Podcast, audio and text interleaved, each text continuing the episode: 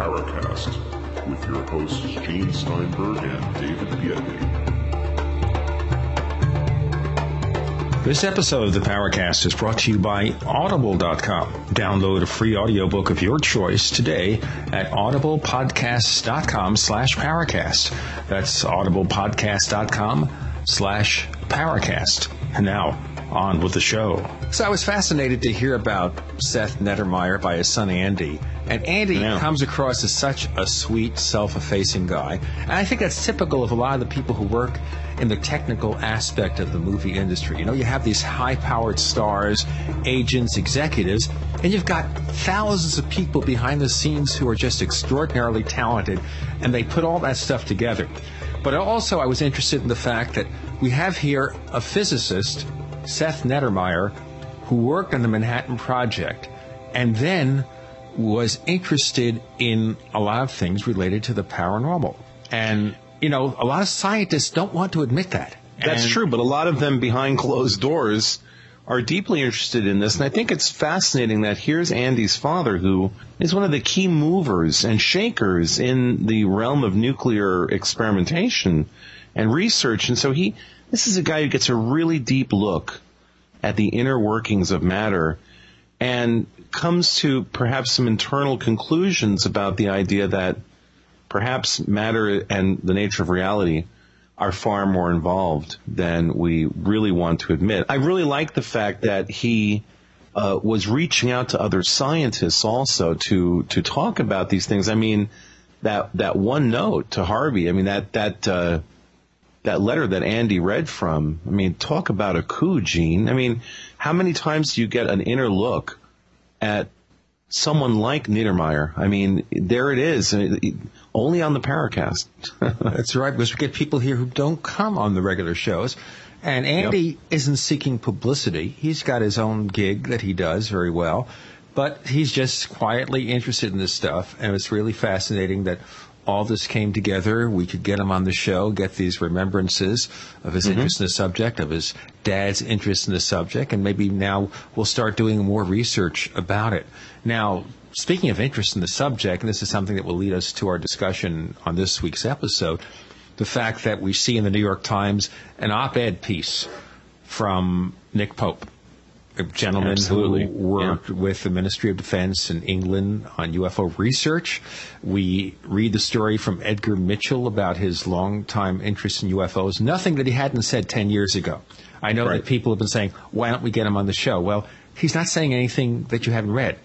This is all 10 years old. He's not a UFO expert. He just happens to be someone who is interested in the subject and has talked to people who have information about it, but I don't really think he has anything to really contribute to the enigma. I might be wrong. Well, I don't know. I don't know that there's smoking gun stuff. I, I got to speak with Dr. Mitchell very briefly at the X conference uh, this last spring, and you get the sense that this is a guy who has spoken to an awful lot of people inside of the Air Force, certainly inside of NASA.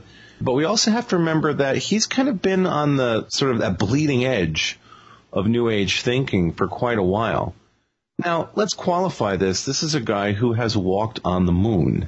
And and I think that a human being who can make that claim, you have to wonder what that does, Gene, to someone's psyche. You know, to go up and walk on the moon, to look back at the Earth from that perspective. You look at the kinds of experiences that mere mortals have on Earth that uh, ignite in them a deep sense of uh, sort of religious belief. You know, they can see something or hear something, hear a voice, and all of a sudden, you know, they are uh, they're deeply immersed.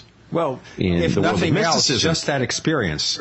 Yeah, to I mean, totally convert your feelings and belief systems about things. And I'm wondering, he's not the only person who walked the moon, whether other astronauts quietly have similar levels of interest, but just really haven't voiced it. Well, look at Neil Armstrong. This is the first guy to walk on the moon.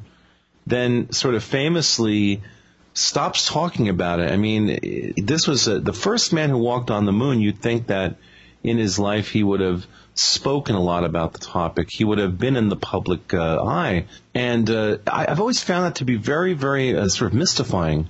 Why Neil Armstrong goes from you know being the first man on the moon and comes back and doesn't really want to talk about the experience. Doesn't certainly in his his later life, he really has remained almost oddly quiet about it. I I wonder about that. Is there some switch that was thrown in his brain, occupying that really truly important distinction? I mean, this is the first human that set foot on another celestial body. That is a huge, huge thing. That, that, that resonates and will resonate throughout all of human history.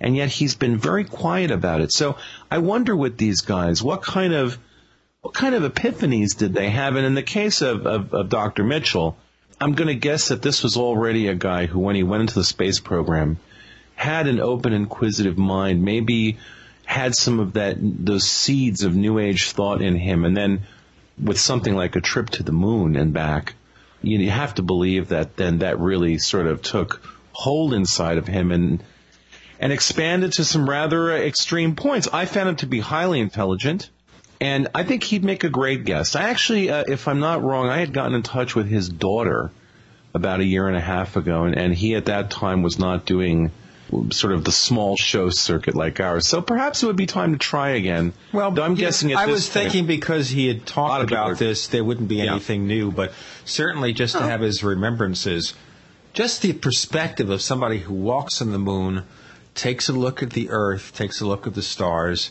and yeah. what is your perspective? How did oh, that man. change your life? That's got to be fascinating. I, you know, I'm guessing we would end up asking him some questions that perhaps other shows and other journalists would not ask him. I'd like to think that we, we serve that role in this wacky sandbox of the paranormal.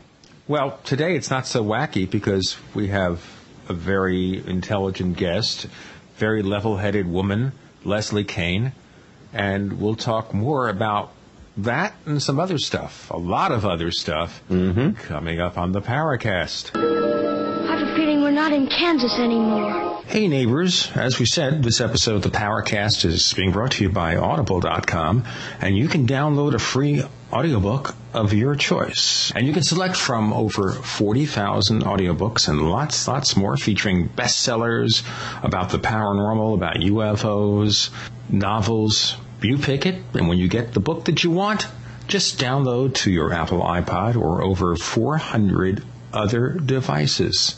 All right? You can download your free audiobook today, today at audiblepodcast.com slash paracast. That's audiblepodcast.com slash paracast. Gene and I love to hear from our listeners. If you'd like to share your thoughts with us, send your messages to news at theparacast.com. That's news at theparacast.com. And don't forget to check out our website at theparacast.com, where you can download past episodes of the show for free and visit our dynamic discussion forums. Also, please patronize our sponsors. Tell them that you heard their ads on the Paracast. They'll appreciate it, and we will too.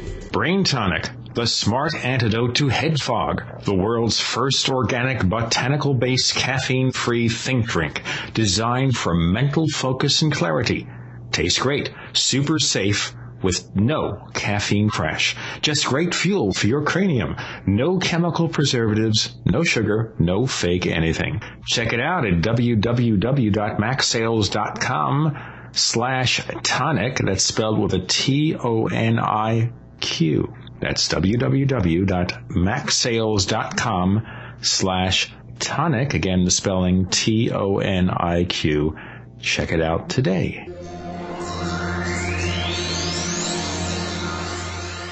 You are the Paracast with Steinberg and David. You never know what's going to happen next. Leslie Kean, when David and I were talking before you joined us. We were thinking about the recent developments that have brought UFOs again to the public's attention. And we have, of course, the repetition of Edgar Mitchell's interest in UFOs. We have that op-ed piece in the New York Times from Nick Pope. And your response, by the way, which was one of the most popular responses to, of course, asking for investigation of UFOs. Do you think all this is going to have some positive impact on creating a climate for some sort of disclosure? Oh, that's you know that's again, uh, it's hard for me to speculate. I mean, I always think developments like this, of course, are positive. They always, you know, add us, move us in the right direction and help the situation. Although I don't think the Edgar Mitchell thing is really as significant as it's, people seem to be making out. But uh, I don't know. That's just my particular take on it. But um, before you came I, on, I just simply remarked the fact that he said the same thing ten years ago. I know, and there's a, there's an, a videotape of him basically saying those things. I think that Steven Greer excerpted it, and it was maybe clips of it were also in Out of the Blue, as I recall. Mm-hmm. You know, um, so I don't know. For some reason, it's just really uh, taking off right now, and you know, I haven't seen any documentation of the claims that he's making. So, um, you know, I, I'm I respect the man, but there's not a whole lot as a journalist that I can really do with it except to repeat what he says, which I'm not going to do unless I know a little bit more about what he's talking about. So anyway, I think that the uh, the article by Nick Pope though is a real breakthrough, regardless of people may feel that it's much too focused on safety issues and all of that, but the bottom line is the New York Times I don't think has ever run a straight piece on UFOs. And as far as I'm aware, and months before this piece came out, I think it was I don't remember if it was in January or February, they ran a terrible ridicule piece about the release of the MOD files in Britain. I don't know if you guys read that. You probably I did, read it, right? Yeah. Oh, yeah, yeah. And, and, and actually what's interesting is that's what precipitated this op-ed piece. So in a way, you know, sometimes things have good outcomes that you don't anticipate. But Nick had actually been interviewed by the writer of that ridicule piece. And he called her up afterwards and said, just had a discussion with her about it. And she suggested that he write an op-ed piece for the Times expressing his position, and she helped facilitate him getting to the right editors and all that kind of stuff that you have to do to get into the Times. So, and this piece was, I mean, he began the process months ago of writing this piece. And then they finally agreed to it about a month ago, and then they sat on and they were going to run it, you know, one week, and then they didn't. And it's all about, I think, just trying to find the right day when the Times feel they they got an opening for it. But um, yeah, originally that was going to be Senator McCain's space. You see, who knows? Exactly. And they rejected I Senator they McCain, right and they said, yeah. "Okay, we'll take Nick Pope." That's another story too. Did they edit Nick Pope's piece much at all, And- or is it pretty yes, much the way it was? They did. Oh, okay. And that's another point. I mean, it's much shorter than he originally wrote it, and they did edit it. I have not seen his original draft, but, and I'm sure, you know, you could always talk to Nick about it more, but he did tell me that they and you can see, I mean, it's quite short. I'm looking at it now, and, you know, I don't think it's the, the, you know, 600 words, which is often the sort of cutoff point for these articles. I mean, it's a short piece, and he said they, they cut a lot of it including, by the way, his reference in the article to the Coalition for Freedom of Information and, and the work that we're doing. They, he mentioned me and Fife Symington and a few others that are associated. You know, he was saying, remember at the end he says, um, you know, the United States and the Air Force or NASA should reopen its investigation, and then he had a, a line or two about what we're that we are. There is actually now an effort underway to do just that in the in America, and here are the people that are behind that effort. But they took that out. And he also said that told me that they really wanted him to emphasize this kind of terror safety, you know, terrorism risk bit. He did that partly in response to their request. You have to tailor articles for the person you're writing them for. But getting something in the New York Times that's that's serious about UFOs is a huge breakthrough. And I um, I really feel like it's a major major milestone that we've overcome here because they've never done anything like this before. Well, next is the Wall Street Journal. Maybe so. The Wall Street Journal has actually run some UFO pieces in recent times, which which is very odd, but but also very true. I would like to point out a couple of things about um, Pope's op-ed piece. Sadly, it, the last two lines. I mean, you're saying, uh, Leslie, that they removed the references to to you and uh, to your organization. Um, sadly, the two last lines, I mean, the first sentence, it would not imply that the country has suddenly started believing in little green men. Oh. It would simply uh-huh. recognize the possibility that radar alone cannot always tell us what's out there. So I think it's very sad that Nick himself ended up in some context putting in the words little green men. I mean, th- th- that's the terminology you don't want to see associated I mean, I with a totally agree. Yeah, I know. Yeah. I was very unhappy with that, and I don't. He may not have even written that. I have a feeling he didn't. Doesn't sound to me like something Nick would ever write. They might I have have- forced that upon him in the editorial process. Or they may have just stuck it in. You know, and the interesting thing is too, I mean, they suddenly told him on Monday that they were going to run this on Tuesday. He was literally flying back that day from MUFON. He had like a 12, you know, he had flying all the way from California to London. He happened to stop in Chicago for like a 45 minute changeover. He checked his Blackberry and suddenly there were these urgent emails from the New York Times and they had to do all this fact checking with him. And he had like he ran to this internet cafe in, at O'Hare Airport. He he thought it was quite ironic that it was uh, at O'Hare That's actually. perfect, Kind of- yeah. yeah. He had to deal with their their questions for you know like every quote he had in here. He had to provide them with a document. And here he was with a, not even his own computer. So he was frantically trying to provide them with whatever he could to get the piece to hmm. run and he just made it before he had to rush for his flight. So it's quite possible that he didn't even have time. And that's my sense from talking to him that he didn't even have time to really scrutinize what they were doing. And and, and because of that, he just said to them, you know, go ahead and do it however you're going to do it. He sort of gave them carte blanche to, to run his piece. Yeah. The way they felt it should be run. So I suspect that they took the liberty to put that little green men thing. It's really infuriating. Yeah, it's You know, it's very plus- frustrating. You know, the implication of the article to me is that the reason we should be monitoring these, it's all about radar and just how we have to further monitor and prove our radar. It's nothing about what these things might be or, you know, what the phenomenon might be or that, even that there is a phenomenon that's real. I mean, it just, you know, it's, it's a pretty, uh, one-sided perspective, but I, I still think it's, it's a good piece and it's a major breakthrough, just the fact that it appeared in the New York Times. And the fact is that, yes, if these things are going on, there is a national security concern because if we have aircraft that we can't identify, if we have aircraft that displays capabilities beyond our own technology, then we have to know that. And that's job number one for any military organization before we even get to where that thing comes from. And I agree with you, and I think Richard Haines, a lot of people at this MUFON conference were making that very point, and it's a very important point. And I think it's it's a point too that can that will be heard by the authorities. It's a door in on this issue, and it's a valid one. Well, I know So, that there uh, were people that, that took exception with the framing of the piece being about, you know, aerial security. Personally, I think that is a, a, a good approach, and certainly we've seen NARCAP adopt that approach in trying to remove certain terminology and, and to change that framework. I mean, they NARCAP refuses to use the term UFO. They Mm-hmm. feel it's essentially contaminated at this point, and so they're going with unidentified aerial phenomena. Well, also Yeah, with absolutely. APRO, the organization that was very popular in the 50s, 60s, and Mm-hmm. 70s, they would call it UAO, unidentified aerial object. Aerial, yeah. Right. Um, no, I mean, and I, I understand the, why they do that. I spent a lot of time with with Haines, and we had actually a NARCAP meeting, staff meeting there, and that I was I attended. So, and a lot of a number of the speakers used the word UAP. I understand why. Yeah.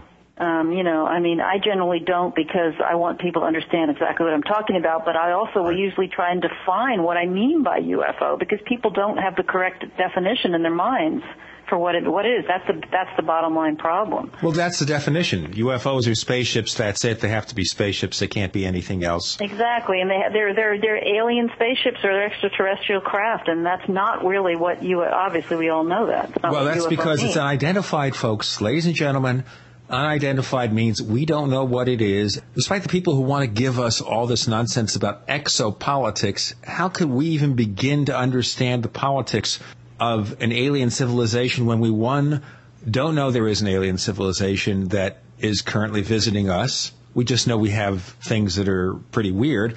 Number two, even if we knew it was alien, we don't know anything about their society unless they come down here and choose to tell us.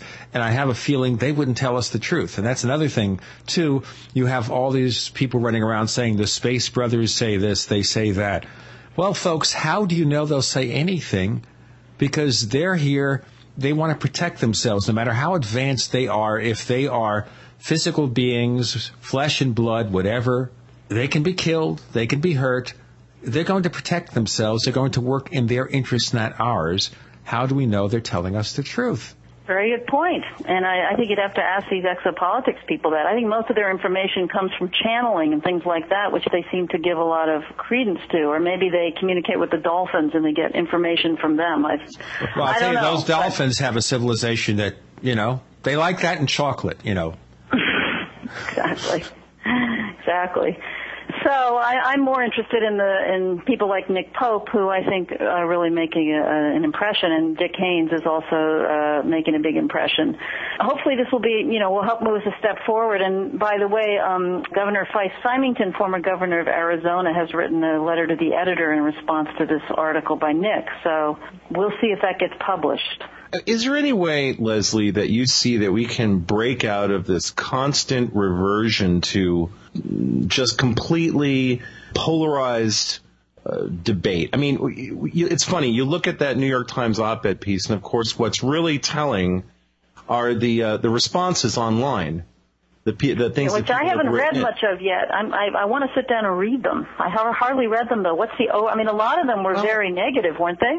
Well, so this is the problem. What you have is, is essentially this polarization. You have on one side, well, but look at Greer's disclosure project, blah, blah, blah. You have that on one side. Then on the other side, you have, hey, listen, why is the New York Times doing this? We're dealing with high oil prices. We're dealing with ridiculous food prices. We're dealing with, you know, foreclosure nightmare. Why is the New York Times devoting any op-ed space to this at all? This is, I mean, people were very harsh in their criticisms of the New York mm-hmm. Times. And, you know, so you had really those two polarized positions. And there were a few comments like your own that were more rational, more level headed, trying to say, look, you know, let's take a centrist position about this. It really seems like, like so many other things in our society, it all comes down to people taking extreme positions and then defending them to the death, not really engaging in an actual discourse or debate, but really just saying, this is what it is. This is what I believe. If you don't believe it, well, then you're an idiot. And, and that's exactly, sort of, you know, yeah. I mean, those two positions are based, and you mentioned the word "this is what I believe," in, and that was going to be my response to you. Both those positions are based on kind of a knee-jerk belief system, right. not on a, a real examination of the facts, and you know, as you say, a more sort of a centrist approach about what should be done and what do we really know and not know you know, there's one extreme where the, the people that say there's nothing to it, we shouldn't talk about it, and the other extreme are the true believer types who say, oh yeah, you know, there's 500 witnesses because Greer says there is. Yeah, I mean, and but but both of those positions are equally based on sort of a belief system that people are very rigid about. Well, Don't I think agree? Greer wants Absolutely. you to believe what he says. Take it on faith. And, you know, he wouldn't even let you challenge him really. I mean, we had him on the show and we challenge him as much as we could, but he engages in filibuster. So if you hmm. ask him a question, he does his preordained routine. And one time he says, don't interrupt me, I'm not finished.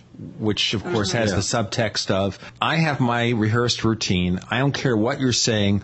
I am going to repeat this pre-rehearsed routine and the hell with you. But before I tell you any more,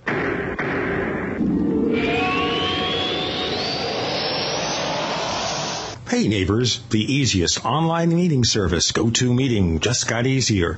If you haven't tried GoToMeeting, now's the time because the new version of GoToMeeting has fully integrated voice over IP. With this new total audio feature, you have more audio options by being able to conference through a phone or the web, save time, save money, and be more efficient. Hold an online meeting with GoToMeeting. Try GoToMeeting free for 30 days. Visit gotomeeting.com slash podcasts. That's gotomeeting.com slash podcasts for a free trial. Eerie Radio, opening the door to the unknown.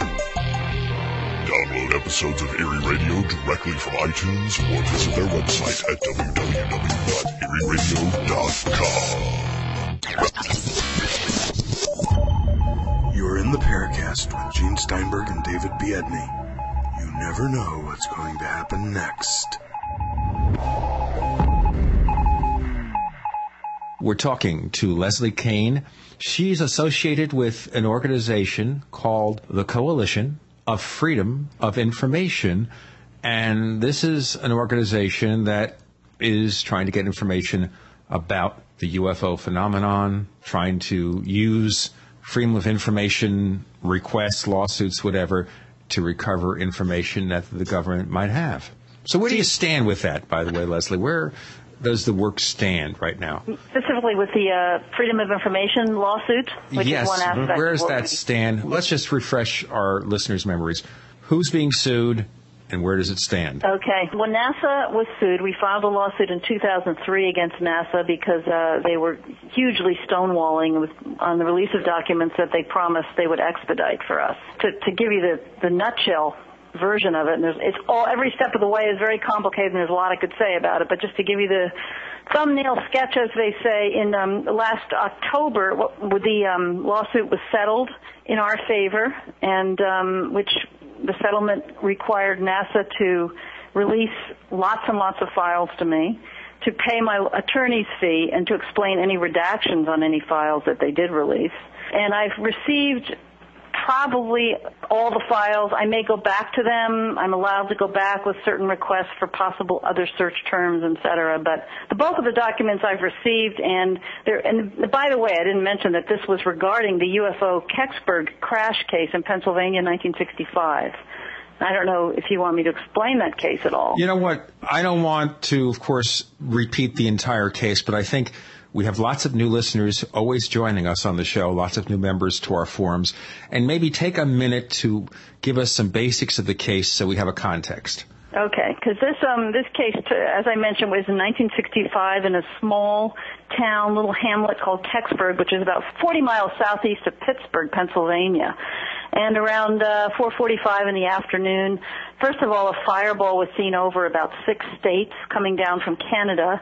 And then something landed in this little town. Whether the fireball and the landing are connected, we don't know for sure. Witnesses along a pathway saw this object make turns, appeared to be controlled turns. It was moving not super fast, but certainly wasn't falling. It was actually kind of gradually descending, made some turns, and then landed in a in the woods and smoke was seen and et cetera and people immediately called the neighborhood called their authorities and called the media that that something had crashed and the firefighters were sent out and it, it developed into this major event in that community where literally TV shows were being interrupted throughout the evening with bulletins about what was happening. People descended from all over the area, drove from miles and miles away to try and come and see what was going on. The military had come in about an hour and a half or maybe an hour, hour and a half, two hours after the thing landed, had cordoned off the area around the landing site, put up roadblocks, threatened people with weapons. I mean, did everything they could to keep people away, including the media. Nobody was allowed access to down to the site where the thing landed. Um, and then hours later, the thing, the object was seen being removed on the back of a flatbed truck, driving, driving away very quickly from the area. Different people saw it at different phases of this event. Lots of people saw it in every phase. What's most interesting, of course, are the people that got down to the site before the military cordoned it off. And there were a number of witnesses that did make it down there, one of them a firefighter, who gave reports to Stan Gordon, who's an investigator in Pennsylvania, who's literally been investigating this case since the day it happened, 1965. An incredible investigator numerous, you know, there's about four witnesses that took Stan down, showed him where the location of the event was, you know, where the object, where they saw the object. None of them had met each other before. So it was a way for Stan to test the veracity of what they were saying. Well, they all took Stan to the same location and described the same object. So the evidence is absolutely overwhelming that something happened that night and that this, this event happened as people described it. The amazing thing is that, and it was all over the press the next morning and blah, blah, blah. And, and then, uh, the Air Force came out with a statement the next day that nothing had come down, that they had sent a three-man team out to search for something that had started a fire. They didn't find anything. And so their determination is that this was a meteor. The thing that was seen over the over those six states, this fireball that was seen in the sky, was a meteor, and nothing came down in Pennsylvania. Hmm. So that's basically the uh, the incident. And I Now, I just was, want to throw one Yeah. thing out there, which is every time I hear of this kind of thing, where they might have picked it up on a flatbed truck, I say, you know what? Maybe it was one of them. Maybe it was a secret weapon, a secret aircraft that they recovered. Absolutely possible. Stan has been working on this thing, as I said, for over 40 years, and, and the more we investigate other possibilities like that, what what's tending to happen is the more and more those options become, you know, limited. The only option that really remains is that it was some highly secret something or other that even high level officials don't know about. Or possibly some kind of ICBM misfiring that they want to cover up because it was dangerous. I mean, these are very, very remote possibilities though. But mm-hmm. the door is still open, I agree, for, I'm not assuming anything. Um, if it was some kind of a secret craft, you have to ask the question as to why all this time later they would not inform us of that. You know, what would be the problem? Just get this thing off there. Why they'd be willing to spend money and go to court rather than just tell us it was an experimental aircraft that we had, you know, 40 years ago and uh, blah blah. So you know we don't know, but we don't know if we you know the point is not to make any assumptions. The point is you know that, the, that we believe that people have the right to, to know what this was, and John Podesta, who's a big supporter of ours, also agrees. There's no reason for them not. If it is one of ours, there's no reason for us not to be informed of that. And in fact, by the law, they're inqui- required under the FOIA to either let us know what it was because records have to be declassified after 25 years or if they are if the records are classified they are required by the law to inform us that they cannot let us know about this event for reasons of national security or they're even allowed to say we cannot confirm or deny that we have any records on this but they are required to do one of those three things. When we filed our initial request to NASA, you know, they gave a standard response that you so often get when you when you write to an agency. We have no records responsive to your request. That's the famous line. That's a form okay, letter. That's it. And so they wrote that back to us. They said we don't have any records. And we had given them like five categories for which they could search for documents. The irony of all this is, and the reason we were able to actually take them to court was because we happened to have, I had in my files already, documents that NASA had already released that are responsive to my request. We were hoping to get more, but we started with some things that we already had just to see what, you know, what else they would give us. So I was able to go back and send them those documents and say, look, you said you have no documents, but you do because here they are. These documents are in your files, NASA, because we already got them from you a few years ago. And so they said, okay, you, so we filed a, an appeal. It's actually a legal step you can go through. We were able to win our appeal against their no records response. And that's when they said, you know, okay, we're going to do an expedited search for you. They're very conciliatory about it. And they never did anything else, and we waited and waited and waited, maybe eight months or something, didn't hear a word. And that's when we filed the lawsuit. But my point is it just shows, you know, if this lawsuit has done nothing else, it has certainly illustrated the problems that we have with the Freedom of Information Act. That, that you are totally at the mercy of these offices. They can tell you anything they want. You have no way of knowing whether what they're telling you is the truth or not. There's no oversight. And so, you know, people are just forced to accept whatever they say. And only, it was only because I happened to have these other documents that we were able to push ahead with them, and only because I had this incredible attorney who was willing to work way beyond the call of duty to win this lawsuit. But it shouldn't be that way. And what's worse is even when they disclose information, you don't know how much you're getting. You don't know what percentage of that information is the actual reflection of the files or just some stuff they grabbed, say, all right, give them that, let's forget about this. And you're absolutely right. I mean, here we have this seven page legal settlement which spells out exactly all the terms they're supposed to search and very, very specific. And by the way, anybody can read it if they want. It's on my website if they're curious to see it. And I have no way of knowing even with this whether every single search term they're required to search has been searched. You know, I mean, I have to accept what they give me and assume that they've done the job that they said they've done. So you're sort of, it's just almost like a crapshoot you know. But my belief is that these Kecksburg files are not located in any files that are accessible to the people that I'm working with at NASA who are doing the search. I mean, it's just, it's much too sensitive an event, and they could be in some other agency or some other part of NASA. NASA must have documents somewhere, but there are so many agencies within each federal agency. I don't know how many at NASA, maybe a dozen different places where you can go to search for documents. And you could spend, you know, 50 years doing this kind of search. There's so many places to look. That's part of the scam, which is you take the investigative information, you spread it out over 50 different agencies some public, some not so public, and getting any picture of what's really going on is well nigh impossible. That's true. And as I said before, I mean, they, they are required to do one of three things. Either release the documents If the documents are classified, they're supposed to let you know that and tell you the reasons why, or they're supposed to write you a letter and say, we cannot either confirm or deny whether we have documents or not if it's a really highly sensitive situation. Those are the three options they have and they're not, obviously in this case, they're not doing that because we know this event happened.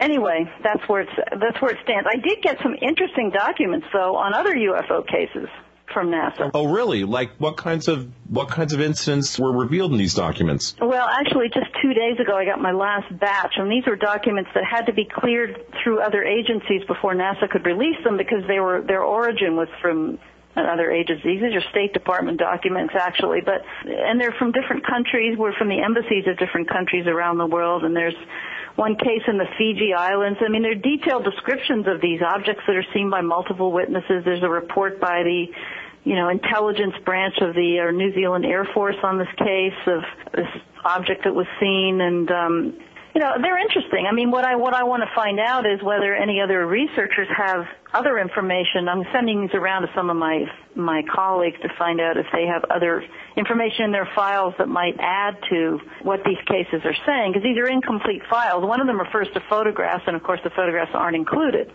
Right. Which happened, by the way, so many times with my NASA documents, even the ones that, that were not really that relevant. They they always had attachments and they referenced this thing and that thing, and then or photographs, and those things were not there. And you wouldn't believe too how many things were missing. There were 20 boxes missing from the NASA inventory that I had asked them to search. And I, you know, a lot of this is, I'm not accusing them of any kind of cover up or anything. I think it's just disorganized. Things there's so many files, things get lost. They don't have enough staff to properly handle these things. And it's just sort of a, a chaotic situation when you get inside these agencies and these offices. Well, uh, they wh- searched whenever you- 295 boxes and 20 were missing. 20 of the boxes that I had requested were actually missing outright. So Well, you, you hear about this kind of stuff all the time, Leslie. I remember hearing about the idea that NASA had somehow lost the master plans for the Apollo uh, spaceship. That basically those are like missing now. They can't find them. And so, of course, the conspiracy theorists all jumped up and said, oh, that's proof that we never went to the moon. Exactly. I was gonna. I was gonna say that. I know. I You mean, know. it doesn't doesn't mean that these things happen all the time. Yeah. You know, things Yeah, disappear. Things are not careful, carefully filed. Well, we're talking about basic incompetence, and the thing is here, it's so strange here. We all go around saying that the government is incompetent, especially the U.S. government, but probably could be applied to governments all over the world. Mm-hmm. They are incompetent. They don't know what they're doing. They can't handle things properly. They can't handle sensitive things properly. But then when we ask them for secret information about UFOs and this stuff, we now say, yes, they're competent. Yes, they have all this information. Yes, they're deliberately withholding, and maybe they are. But I think it's a mixture of incompetence. There might be some deliberation involved here, but this is government, folks. Exactly. I mean, I, I exactly how I see it, and I just think, you know, I'm not. I mean, I'm just dealing basically with clerks here that are that have their little computer databases, and they go in and do these searches. That's all. It's nothing more than that. The, whole system needs to be overhauled. The laws need to be updated. It's a, it's a major overhaul that needs to happen if anything's going to get any better. So. Well, we, and we keep coming back to the fact that there are so many issues right now that are occupying people's minds that to even bring this stuff up. I mean, Leslie, you had you had written to me saying, "Hey, you want to go check out the article that uh, appeared in the um, S- the San Francisco Chronicle website, SF Gate." And I uh-huh. went and I looked it up. This guy, Steve Rubenstein, not doing an honor to his religious background, a nice Jewish boy who goes and writes a piece that is just it's just dreadful. It's just on one of the the- worst I've ever read, really. Just- it's just as it's bad as they can get. Yeah. Absolutely. Just terrible. Someone with absolute, and this guy could have been writing, you know, the social scene column. and he- Exactly, and I think he made up some of the quotes because some of the people have said that they, you know, he makes things up. I mean, you know, eh, yeah, exactly. He just talks to some of the sort of nuttier people that are floating around the the rooms where they're selling books or something, and that's what he bases his article on. right. Even So- though we had a press conference with a general speaking at it, he didn't even mention the general or quote him. He just sort of slammed his photograph, which you know the, the photograph, the famous photograph of, of General de Brouwer's of the triangular craft. Mm-hmm. You know what I'm talking sure. about? You know, which Absolutely. has been General De Brouwer was the primary investigator for like years into the situation. That photo was analyzed by three professional labs, including government labs. He spent a long time interviewing himself, the photographer of that photograph. And this uh, this writer thinks he's in a position to completely write that off in one sentence. What kind of arrogance Sure. is that? It, but it's the arrogance that we see in coverage of anything where there is already a, a predetermined attitude. There, there is Exactly. predetermination here, you know, and prejudice. I mean, this underscores the problem we have in bringing up this topic in any way to the mass media. The mass media is just going to go for the sensationalistic aspect of it. They're going to find the lowest common denominator. You're going to find the one nutcase in the whole room full of serious people. The nutcase is the one that's colorful. I mean, this is the same thing that we saw with the three consecutive Larry King shows where he brings on really credible witnesses like Robert Salas comes on to talk mm-hmm. about the Malmstrom incident. And then you have Bill Nye, the science guy who, and I saw that episode, I wanted to break the TV screen. I, I agree. He, he saw starts to imply, oh, well, gee, I heard that the operators working at, at the, uh, at the base that day were drinking. He right, and then he said something about the air conditioning went out or something, didn't he? Oh yeah, that they came and replaced some equipment the day before. Yes, that this was somehow responsible for y- y- taking down the ten crap. But when he when he brought up the allegation that some of the guys in the silos or uh, even above ground had been drinking, I know. I mean, gee, that's a scientific statement. And if the people who investigated it, like Salas, would not have Im- immediately found out whether that was the case or not. Yeah, I mean, And if come it was, they, you know, that would have been factored in. These, you know, it's such a, it's such an insult. But I have to make the point in response to what you just said, though, that I think Yeah. the press conference that we about presenting people to the media, they go to the lowest common denominator. The press conference that James Fox and I put on last November, I have to say, I don't think that happened. Because one thing is we were very careful to restrict our audience. You, mm-hmm. It was not open to the public. It was by invitation only. And we only presented the kind of information that we just didn't give them the fodder that they would have needed to do that. And, and it was covered all over the world, and the, the coverage was all really positive. So I just wanted to make that distinction. There is a way you can do it where you can eliminate any kind of information that the media can use for that purpose.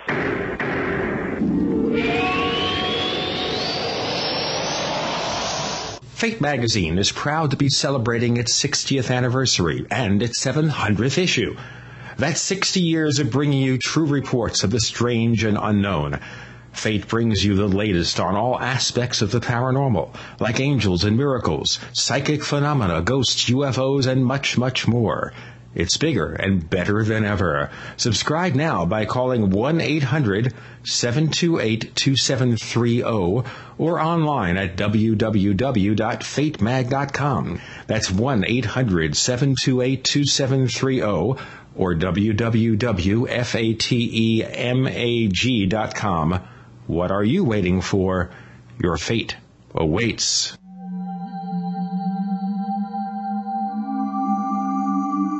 You've entered another dimension. You've entered the Paracast.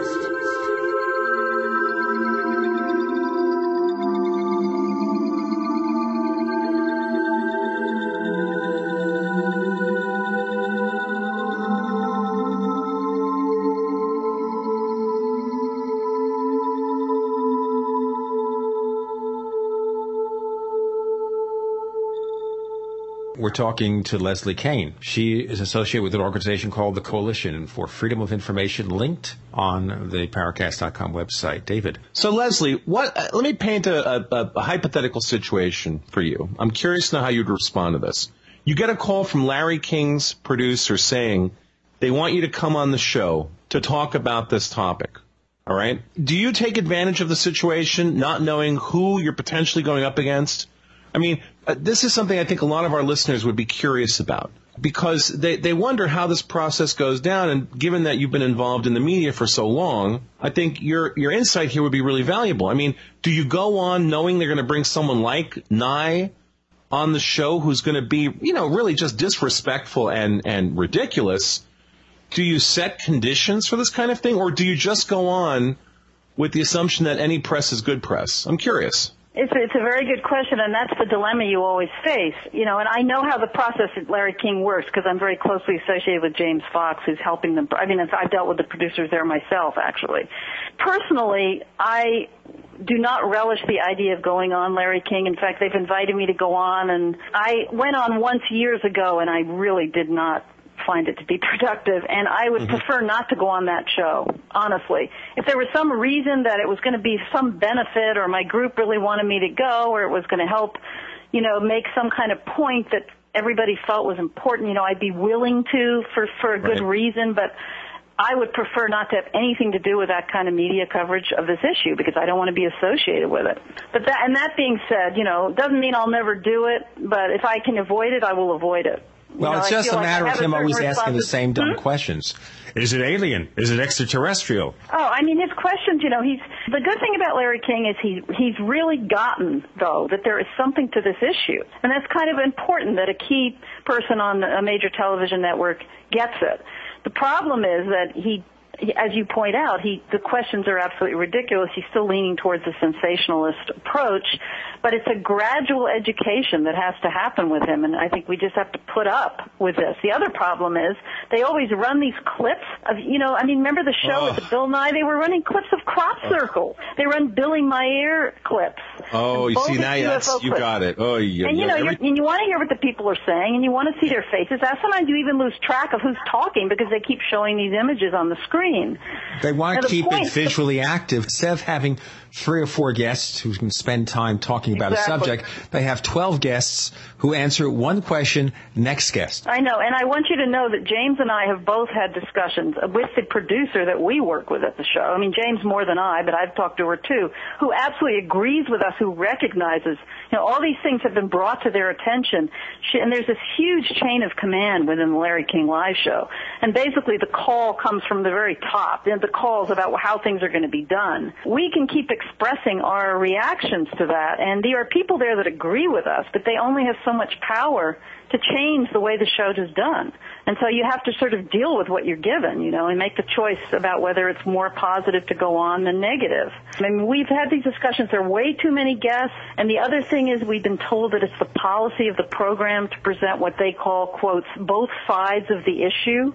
Mm. Of course, bringing on someone like Bill Nye is not presenting another side because he doesn't know anything. It's not real. You know, with UFOs, you've either got these skeptics who don't know anything. It's not the same thing as bringing in like two sides of a political campaign or something, but that's sort of the way they look at it. One other thing I'm wondering about here, with regard to Larry King, does he have any control or authority there, or is he just a wind-up doll who gets on and does his thing? That's a very good question. I don't know to what extent he personally has authority, but I don't think he's the ultimate. He's not the ultimate person that decides, from my understanding. There's a whole level of very high level people there, and they're the ones that call the shots. But I don't know to what extent Larry has power. But you know, Larry probably sort of is very focused on his show getting viewers and being entertaining.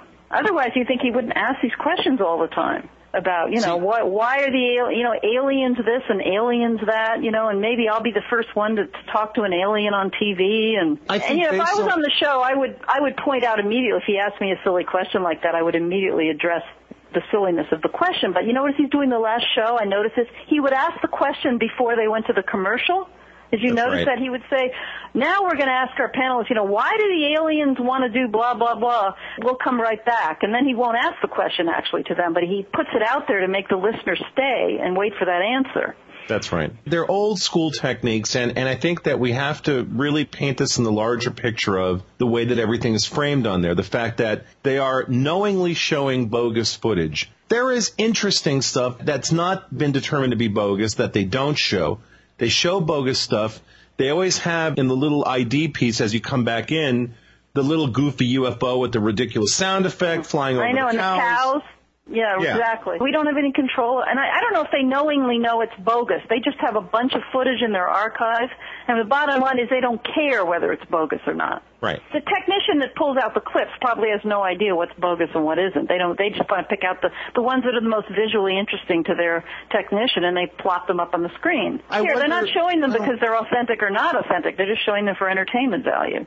Well, and I think that the, the point then is that the whole thing, the way that Larry King is not bringing on people who are going to necessarily foster a useful discussion. He's bringing on people who he knows are going to have a, basically a good argument. This is kind of like the car crash nature of television, which is don't worry so much about the facts. The facts are really not relevant. Worry about the entertainment value. But you see, the thing is that when we talk about this topic and the way that the mass media treats it, this is like going to abovetopsecret.com or this is like listening to coast to coast. Basically, these are venues that treat this the way that I think people end up interacting with this content, which is entertainment. There are very few people, it seems, who are really interested in having rational discussions about this. They're, they're clearly in the minority. Most people look at this as an extension of their entertainment. You know, it's like, oh, gee, the UFO thing is slightly more interesting than movies about UFOs. It's somewhere in between. You, know, you look at this stuff like Larry King. It's somewhere in between Close Encounters of the Third Kind and the X Files.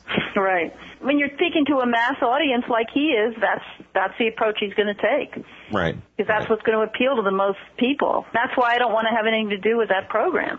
They're selling ad time. That's what it's about for them. I know. You know, it doesn't really matter. Again, you know, with Larry King, Larry King is the kind of guy who has on all sorts of ridiculous people on his show. He does. They, this is tabloid journalism. It's tabloid, really. and it's gotten more that way. I mean, I don't think it, you know, but you're right. He has all these Paris Hilton types on, and oh. you know, absolutely. It's. I mean, he has some good people on, and then he has a lot of those types. And I particularly, you know, I don't think his questions are all are often the most the best questions. I don't know. So I don't quite understand why he's so popular. Quite honestly. I think when you look at the mass media, Leslie, and and I know you have so much more experience than either of us in this topic. It, the bottom line is that the media really in many ways reflects the values of the people who are the mm-hmm. consumers of that media. And when you look at it from that point of view, it's not a pretty picture. People generally at this point in time face so much stress in their day-to-day lives that when they turn on the television, I don't think they really want to be educated. They just want to be distracted. And, and, and they just want to veg out and relax and be entertained. And then that's a legitimate thing to want to do. If you can say want that, they should watch a movie or something. Well, Larry King is not news. It's an entertainment show. Oh, well, I know. I mean, but you're sort of mixing up news and entertainment, and that's a problem. Well, that's, of course, why, for example, was it The Daily Show is considered one of the most popular news shows, and it's basically a satire show, although they have legitimate guests on there. Right. I'm a big fan of actually of Stephen Colbert who comes on after the Daily Show. But anyway. Well, uh, I know, but that's a great example. Here's Colbert who is satirizing the right. And the right has started to to think that he's actually on their side. This is how delusional so people are. That is so funny. That's very, very funny. I know, but it's they'd it's have funny. to watch him for a while. I think if they watched him for a while, they'd have to figure out that he was making fun but, of them. And actually, he he presents the opposite perspective in the you know couched in the in the language of the right. It's very clever how he does it. it. It's clever, but I think I think if you're a cultural anthropologist, you look at this and you think, wait a minute, are are people really that out of it? Where they all of a sudden think that he's one of them while he's very intelligently satirizing them. They think he's one of them. I mean, how far does this rabbit hole go? And this is where I think with, with any discussion of the paranormal, really the only, I think the only paranormal topic that people will take seriously is the one that they have the good branding and indoctrination into, which is religion. You know, mm-hmm. that's the one paranormal supernatural topic that yeah, people will consume in a really serious way. In right, because it's accepted way. by the culture and they're brought up with that. That's right. But the irony right. is, in other cultures, uh, the other types of paranormal events. So we we dealt with that at MUFON. There was a speaker from Peru there, Anthony Choy, who was also one of our panelists in Washington, and he you know, we had some very interesting discussions with him. I did about how the culture, this paranormal reality, which just goes way beyond UFOs in Peru, is Absolutely. just integrated into the culture, and they grow up with it. And there's never any questions in people's minds that it's real or that it's, you know, it's just accepted as part of reality, and it's all got to do with the culture and how you're brought up and what you're taught to believe. And it's just a totally different perspective. He was telling me this story about, you know, the, he's been documenting these lights that were on these tall mountains, you know, mysterious lights that would appear at night and they'd be blinking back and forth and he went up to the villagers there and they said, "Oh yeah, we've been you know they've been seeing them for generations." He says, "Oh yeah, we know these are just the the mountain lights talking to each other." and it's like Yeah. they sort of accepted this as reality. Oh, the the mountain lights. It's the spirit of the mountains. It's their something, you know, and, and that's all real to them, as real as anything else. That's right. So it's all a matter right. of culture. And I guess you're right. In this country, religion is the accepted paranormal, you know, venue. That's it's the accepted reality, and so people buy into it. So, so When Leslie, you think about do the virgin birth, why is that so accepted as real? Why is that accepted as real? And UFOs are not when we have hard data that they exist? listen, this is what constantly comes up with people. You know, if I end up talking to people out public about this, you know, they, they don't know about my interest in the topic, but somehow it will come up casually. And you always get the question, do you believe in UFOs? Right? Um, and I look at them and I say, well, do you believe in cars? And they're like, what? I said, well, do you believe in, in cars? Do you believe in the internal combustion engine? And they're like, well, what are you talking about? I, I use a car every day. Go, oh, okay. So you, you don't have to believe in it because you interact with it, right? They're like, well, yeah, I, I don't, it's real. I don't have to believe in it. Okay. So what if right now a silver disc showed up in the sky in front of you and then moved away uh, faster than your eye could even determine how fast it was moving? Would you would you believe it? And they say, what do you mean? Would I believe in it? Well, you mean if it like was right in front of me? I said, yeah. If it's in front of you, do you believe in it or not? And they were like, is this a trick question? And I said, well, that's my point. Mm-hmm. You know, for people who have had the personal experience, and this is, I think, where we come to the bottom line of this whole discussion. For people who have had an actual experience with any aspect of the paranormal, it is no longer a question of belief. This, it, it- it just doesn't fall into that anymore. I Um, agree, and I don't, I wouldn't even call these, you know, the sightings of physical objects as par. I wouldn't categorize them as paranormal events, really. I mean, the Well, it- O'Hare Airport incident, you know, it's a solid physical object that makes a hole in a cloud. You know, it's physical. It's not really paranormal in a certain way. Well, it, it is physical, but yet, see, this is where the problem here, and this is a perfect example. It is a physical object. It is a physical object that moved at a speed that should have made a sonic boom and didn't. It left a hole in a cloud.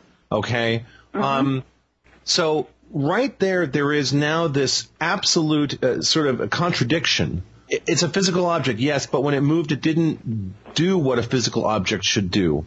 Exactly. So now, it doesn't behave in the way that we understand the physical Correct. world to work. that's correct. You could say it that way. That's exactly right. I always And try so- to keep the paranormal out of it anyway, if I can. But we are identifying paranormal here as something that goes beyond what our concept of normal is. Now, there are things that we do today and accept as real today that we might have regarded as paranormal or supernatural or something 50 years ago, 10 years ago, whatever. Mm-hmm. Okay, wireless fair enough. wi- wireless communications. You know, people walking around. I mean, can you imagine what someone from 40 years ago, 50 years ago would say walking, seeing people on the street walking around talking to themselves? Has everybody lost their minds? Exactly. What's that yeah. Mm-hmm. thing in their ear? You know, and and whenever I see that thing, I always use my cultural reference, which is I see people with the little Bluetooth thing, and I think they're Borg. That's what I think. I'm like, oh, Uh-huh. they're Borg. They're getting they're getting instructions from the air, and they're talking into the air. I mean, Uh-huh. so everything is is point of view. David, I have to tell Yeah. you, really, resistance is futile. There you go. Yeah, There you go. But also look at the Star Trek communicator, Kirk to Enterprise, where he opens up his Motorola RAZR phone. Of course, in 1965, we didn't have a Motorola RAZR phone, but All right, that's now- what it is. Understood. basically. Yeah, no, it's Sure. a good, good point. I just, it's all about just sort of the language that, you know, I'm very sensitive to the language that I use when I talk about the phenomenon, and I would always try to avoid even, know, using the word paranormal, but that doesn't mean that the definition that you're presenting is not fair. Right. It is. So, we work very hard on the show to separate UFO from extraterrestrial. We think that that's a really uh, important thing to do. And problem, of course, being that the triumph of things like movies has made it very difficult to divorce these two terms from one another. Extraterrestrial, you mean UFOs, alien beings? And it's like, well, I whoa, know. stop. Who said There's that? absolutely no association there in reality. You know, I mean, or you know, minimal. I know. I mean, I agree with you. I, I always try to, and that's what we did at our November press conference also, which is one of the reasons why I think we did get such good media coverage, is because we did not equate these things with extraterrestrials. We said every panelist simply made the point that they did not know what it was. Period. A lot of the times it's hard to offer any other plausible explanation, as So- the so- Cometa Group pointed out in their in their report. You know, Right. it's the most logical explanation, yes, and it's fair to say it is the most logical hypothesis, and it's a valid hypothesis. But nonetheless, we don't know for sure. Leslie, I'll Well, tell you Leslie- what, before we start hour number two, let me ask you to tell our listeners where they can get more information about the Coalition for Freedom of Information. Okay, well, of course, the website is always the place. It's uh, the website is www.freedomofinfo.org. That's freedomofinfo.org, short for Freedom of Information. And we've got all kinds of information about the November press conference, including a link which allows people to get a DVD of the full press conference if they want to do that. And um, I've got the stuff on the NASA lawsuit, the settlement agreement, uh, and also my, uh, which maybe we can talk about when we come back a little more, this effort I'm involved with to uh, try to get a new government investigation opened up, which I'm very excited about. And we've got some new support for that, which I'll share with you when we come back. A cliffhanger. A cliffhanger. I thought you might like that. After all, we're all uh, we're acting like Larry King here, right? Right, coming up next on the Paracast. Are they alien? Are they alien? We'll discuss that after the break. Welcome back to the Paracast with Gene Steinberg and David Biedny. All right, so we have to ask you, Leslie, are they alien? We're talking to Leslie Kean, and she's associated with the Coalition for Freedom of Information. We will not have 10 guests on the show today. We will not ask that question in, in a serious fashion. But you're working, you're telling me here, now let's go back through the history here. Now, we know that the government has had public and perhaps secret UFO investigations over the years. Project Blue Book stopped working, say, in the late 60s. We had the Condon report, which said no truth to it, although a lot of people who actually read the Condon report and not the summary came out with the conclusion that there were a lot of compelling cases here. So you're telling us, and we're now going to show you how we are different than other shows. When we promise something, we try to deliver most of the time. Leslie Kean, tell us, what are you trying to do with regard to starting a new government investigation? Well, we are trying to persuade uh, the government, and I encourage people to read the document that sort of spells out our rationale for this. It's right on the homepage of my website. Um, I have a a team of people, and what we want to do is get the government to re, to open a new infis- official investigation, just an agency within some other agency such as NASA or the Air Force, um, that would have a, a few staff members that when cases come up, they can be investigated officially. And we do not want to repeat the problems with Project Blue Book, obviously. We would suggest that if such an office were to be opened up, that there would be a board or a commission or some kind of group associated with it that would be almost like an oversight board that would uh, involve civilians, people from universities, maybe somebody from NARCAP, you know. Uh, I mean, again, this is all, I have no idea if this is going to come to be. This is our ideal scenario. But um, we really believe that the first step in the U.S. government ever acknowledging that there's this, the reality of this phenomenon is to acknowledge that they're worthy of investigation. By opening up an office, they're making that statement. And um, that's sort of the first step. Uh, and we believe that we have the chance to facilitate that because of the fact that these government agencies in other countries have already set up official bodies, are already investigating these incidents, have accumulated a lot of data suggesting, as Nick Pope wrote, that there are aviation safety issues and national security issues involved. These officials from these other countries want the U.S. government to participate and, and cooperate with them in a global effort to get to the bottom of this. So, I mean, as far as we're concerned and the people that are supporting this document, which includes six generals from six different countries and um, high-level people from around the world, including America, all believe that this is an, a very effective way to engage our government is to invite them to be part of something that's already ongoing in other countries that has revealed data that's worthy of further investigation and to sort of make it like, look, you're the superpower. We need you on this. We're not accusing the government of anything. We're not asking for anything called disclosure, which, by the way, I know you mentioned that earlier. I've come to, and myself and many others have come to completely dislike that word disclosure and not want to have anything to do with it. We're not accusing the government of being bad. We're just asking them to join the rest of the world in this in an effort. And um, it's not going to cost a lot. It just means that when something happens, like what happened at O'Hare Airport, there's a team on hand that can provide the right resources to investigate such an event, to find out what as much as they can about it, for the benefits that Nick has spelled out in his op-ed piece, which we talked about earlier. So, you know, civilian organizations cannot access the kind of resources that the government can to properly investigate an event, and, and they can't get the kind of quick response that a government agency can get to data and to interviews with the with pilots and so on. So that's what we're trying to make happen uh, in a nutshell. Okay, in a nutshell, here's my devil's advocate comment or question about this. So if the government has something secret going on, that thing that's secret could be either secret government research projects, secret weapons development, other aspects, things they can't talk about. Would they be inclined to do this? Or if they did do it, it would be maybe just a public relations maneuver. And there are people who felt that Project Blue Book was nothing more than a public relations maneuver. It basically had just a couple of three people working for them. And all this stuff was happening elsewhere.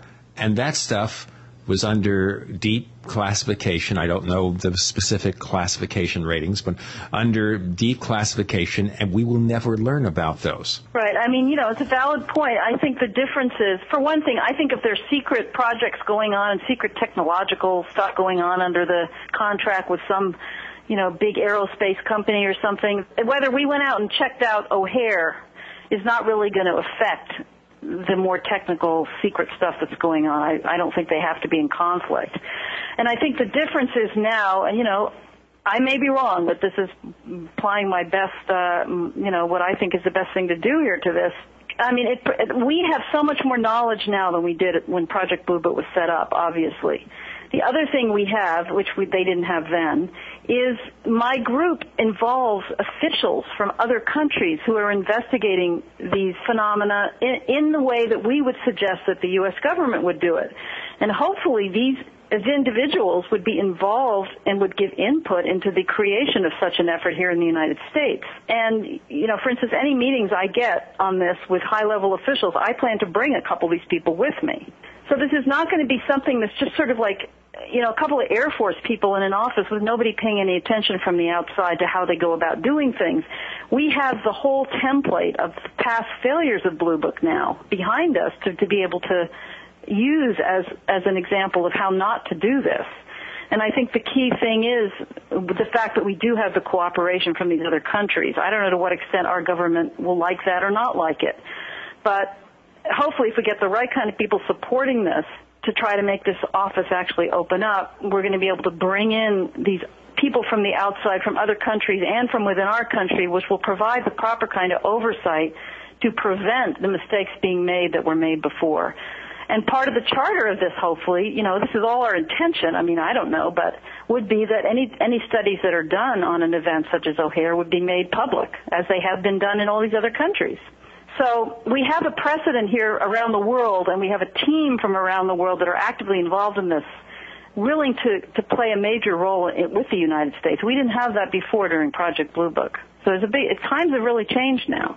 Well, Leslie, based on what you just said, do you think maybe it makes more sense then to really create an initiative? Uh, no, I don't want to use the word disclosure either because I have problems with that term as well but do you think maybe it might make sense to try to get at this from some other entry point than the United States? It just seems like with the fact that, you know, the French government, the British government, various governments in South America, including the Brazilian government, willing to open their files up, willing to go on the record with things, you think maybe what it really makes sense to do is then to take the effort overseas, to create more of a groundswell of support overseas, and then use that to gradually bring pressure on the United States government? Because I think part of the problem is that when we talk about this, I think a lot of people assume that what's really going on is that there is some organization that is uh, tied into government money, but not tied into government oversight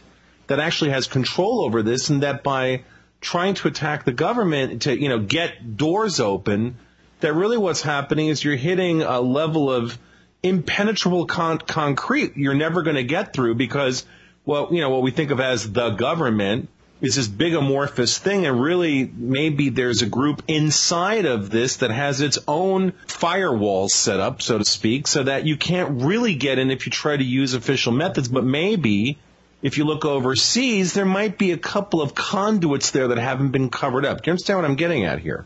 Yeah, I mean, you want to. I, I sort of hear two points that you're making. Uh, But why don't you just re- summarize very quickly what you, if you're asking me a question or for a comment, summarize again Okay. just what you want me to right. comment on. I'm Mr. Convoluted sometimes. I'm sorry. No, no, no. It's, it's we're all talking. These things are coming to us as we say them. So sometimes Right. it takes a while to formulate your thoughts. So that's fine. Well, okay. So what you've got is an attempt to, to get the government to open up investigations. So then the question is, does the government have the ability of actually investigating?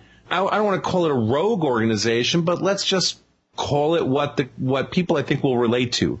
That maybe okay, maybe there is a rogue organization within the military, within the government that is handling this, that is not does not answer to presidents, does not answer to Congress just basically is completely insulated from all of that. Mm-hmm. And so when you're going after the government to try to get answers, really you're hitting this wall of concrete that you're never going to get past. Maybe with the fact that other foreign governments seem to be opening up more, maybe the way to get into the rogue organization is to find a chink in the armor outside of the United States and work our ways back in through that conduit. You see what I'm saying? Okay. I mean, yeah, yeah, no, I do. I mean, like a couple things. I think first of all, if there is this rogue organization, which is very possible, that you know, deep buried somewhere, there are people actively, a small group actively working on this. This office that we're talking about could happen parallel to that. Where, in order to set this office up, there's no need to have anything to do with that rogue organization, which obviously we would have no access to, and any member of Congress that we might try to get to support this effort would have no access to. I mean, it's like they're independent worlds from each other. And whether there's some little office set up in NASA, say, or Air Force or United Nations, I don't know where, you know, with, with a few staff members ready, you know, to investigate events that come up. I, I, I mean, that's, to me, in my thinking, that's entirely independent, at least initially, of any kind of secret operations or technological studies that may be going on in, you know, black projects or whatever. Right. And I don't, I don't think those folks really, I don't know what they think, but I can't imagine that they would have an issue really with this. I mean, this is down the road, you know, one would hope that maybe those two things would converge more. And down the road, there might be some moment where there will be an official acknowledgement, you know, but initially, all we can look at is step one, which is to get this agency set up. And, and, and I'm using sort of the French government as a model which is the purpose of them is really not to bang on the doors for secret information that the government may hide, at least initially. The purpose of them, as they're initially set up, is simply to be available to investigate reports that come in that could be significant. For instance, the O'Hare Airport case, Stephenville, you know, Texas, or whatever. I mean, the big incidents that come up. And the way they do it in France is they have an office, like I suggested, with a few staff members, and you know where they keep all the files and everything, and where people can report things. And when some when a case comes around, they have a whole board of people in all the different areas that are needed in France, such as they have psychologists, they have soil scientists, you know, meteorologists, um, physicists, people that can specifically tasked to deal with witnesses who are worried about ridicule, and they have a whole team from all these different disciplines, police officers, that they can call on to use whatever specialty is needed when an investigation comes around. And so, really, the focus in setting this up would be just a body like that, so that we we have the capability to check things out. We're not no longer going to go around and say things are weather. You know, when five pil- pilots tell us they see a disc, and ten, you know, dozens of people really.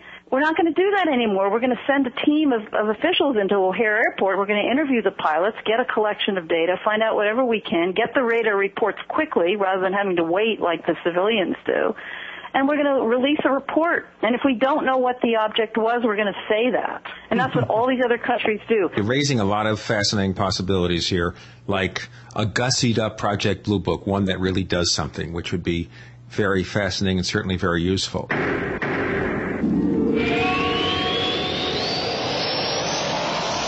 Hi, this is Timothy Green Beckley, otherwise known as Mr. UFO, reporting live for the Conspiracy Journal. And we have a special offer for the listeners of the Paracast. Want to receive our publications for free? Conspiracy Journal and Bizarre Bazaar sent to you via snail mail. And all you have to do is email me at MrUFO at webtv.net. That's MRUFO at webtv.net, and we'll send you two of the most exciting publications. But we do need your actual address because these are physical publications, and you'll enjoy all the latest articles by some of the leading researchers in the field, as well as up-to-date information on the latest book and videos, and it's all for free. Or drop us a line, Mr. UFO at webtv.net.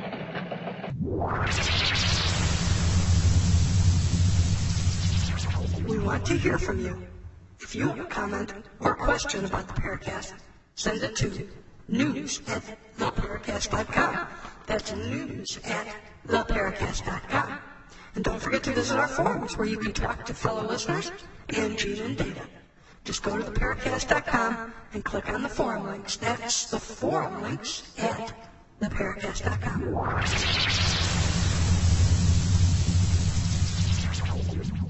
We're talking to Leslie Kean. She's working with an organization called the Coalition for Freedom of Information. I think the title says it all, and she's pitching here for a new government agency, which would be Project Blue Book, but trying to do something for real. And of course, that raises the entire question here, which is, have you approached anyone in government about the feasibility of something like this? Who do you go to? Okay, well that's then that's sort of the process we are involved with now. And by the way, I just want to add to what I said before. There may be certain things with it, within a UFO event that need to be classified for good reason, for national security reasons or whatever, you know. But the whole purpose of this would be to let the public know as much as is possible to let them know about everything, like they do in France.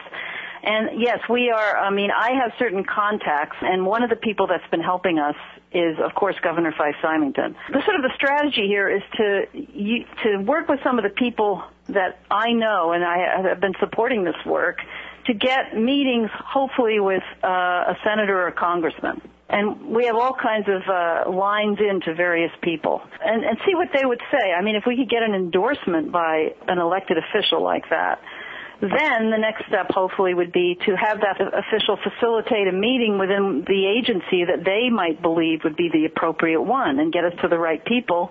And this of course isn't just me, it's a team of people that I'm with. Uh, get us to the right people to hopefully, uh, you know, speak to the agency that might be in the position to do this. We sort of, it's, it's all a matter of taking these various steps, and it's a fairly slow process because you've got to arrange for meetings with very busy people, and then they have to suggest something else, and then, so, so far, I mean, one, one person I have met with recently was John Podesta, who was President Clinton's former chief of staff, who's been extremely supportive of the whole NASA lawsuit situation because he's an advocate for government openness and very, you know, been an advocate for Freedom of Information Act reforms and has reported our effort from the beginning. And um, he actually suggested, with respect to this new initiative, a specific member of Congress, that a senator that he suggests that we meet with. And so, you know, he, he recognizes this as a valid undertaking, and we're now working with him to see to what extent he's able to help facilitate a meeting like that. And I have other people. Fife Symington is also going to be facilitating some meetings with some elected officials. He's he's had some personal things he's had to deal with for a while, so it's taking a little while. But and I have another important meeting I'm having with somebody actually next week who I'm not in a liberty to say who it is. You know, these are the kind of steps you have to take, and I'm just Sure. I've got a list of people. I've got a list of potential elected representatives, which for various reasons and through various suggestions of contacts that I feel might be receptive, and we're just going to take every step we can and see if we can even get one meeting with an elected official. It's it would be a huge step forward. Let's look at the So crazy that's the way it has political to work. situation here right now. We have Barack Obama, Senator McCain. Of these two individuals, which one would you think would be most receptive to UFO research in terms of having an agency of this sort? I don't know. I really, gosh, I don't know. I mean, I can't imagine that they would really have anything to do with it necessarily. I mean, if we went into the Air Force and they said, okay, you know, there's, there's, all this pressure from, you know, generals from around the world. We can't look like we're shirking our responsibilities. Okay, we're going to set up an, an office here. And, um, you know, we'll have some meetings with these generals. And I don't know if the president would have anything to do with it, really. I, I, I mean, do you? I, I don't know enough about how these things work, but I mean, all kinds of things go on, uh, whether, no matter who the elected government is, they kind of go on anyway. So, I I think we have an example we can study here in recent history. We look at uh, what happened to Dennis Kucinich with his admission of seeing a UFO. I mean, Mm-hmm. Well, it did- really hurt him. he Really get, and they hurt- love to laugh at Dennis anyway. UFOs or not, they love to pick on him in the media. Absolutely, But yeah, absolutely. I mean, it, it was just, you know, that he he tied himself to Shirley MacLaine, I know. said this stuff. You just want to pull your hair out. It, it it's just. See, uh, what I was going to ask. Yeah, but before, Kucinich, by the way, David, not Yeah. to interrupt, but I am anyway. Kucinich was regarded as marginal in terms of being a real candidate. So No, I don't under- think I- no, that. Yeah. I don't think that that really necessarily made him more or less of a serious contender. He was No, I'm not saying. No, I'm not saying he was. I'm just saying, look at the reaction to what he said, as if anybody in in Congress would say it. I'm just saying, you know, oh, you sure. look the message is there responded. saying if you mention something of a serious interest, well, we'll put you at the bottom of the list. I, I well, guess you know, this, what- what- this congressman would never have to go on the record as, I mean, if he facilitates a meeting, say, with some, a general in the Air Force, say, about this Right. setting up a potential offer, he would never have to be on the record as ever having done that. And I can imagine maybe, you know, eh, the bottom line is that we get this office set up, and if there's various congressmen along the way that want to help but don't want to be uh, public about it, that's fine. Right. That should probably be the, the proactive approach to this because I think that what you'll find is kind of like going to an X conference where people say one set of things publicly, but the really interesting stuff gets said off the record.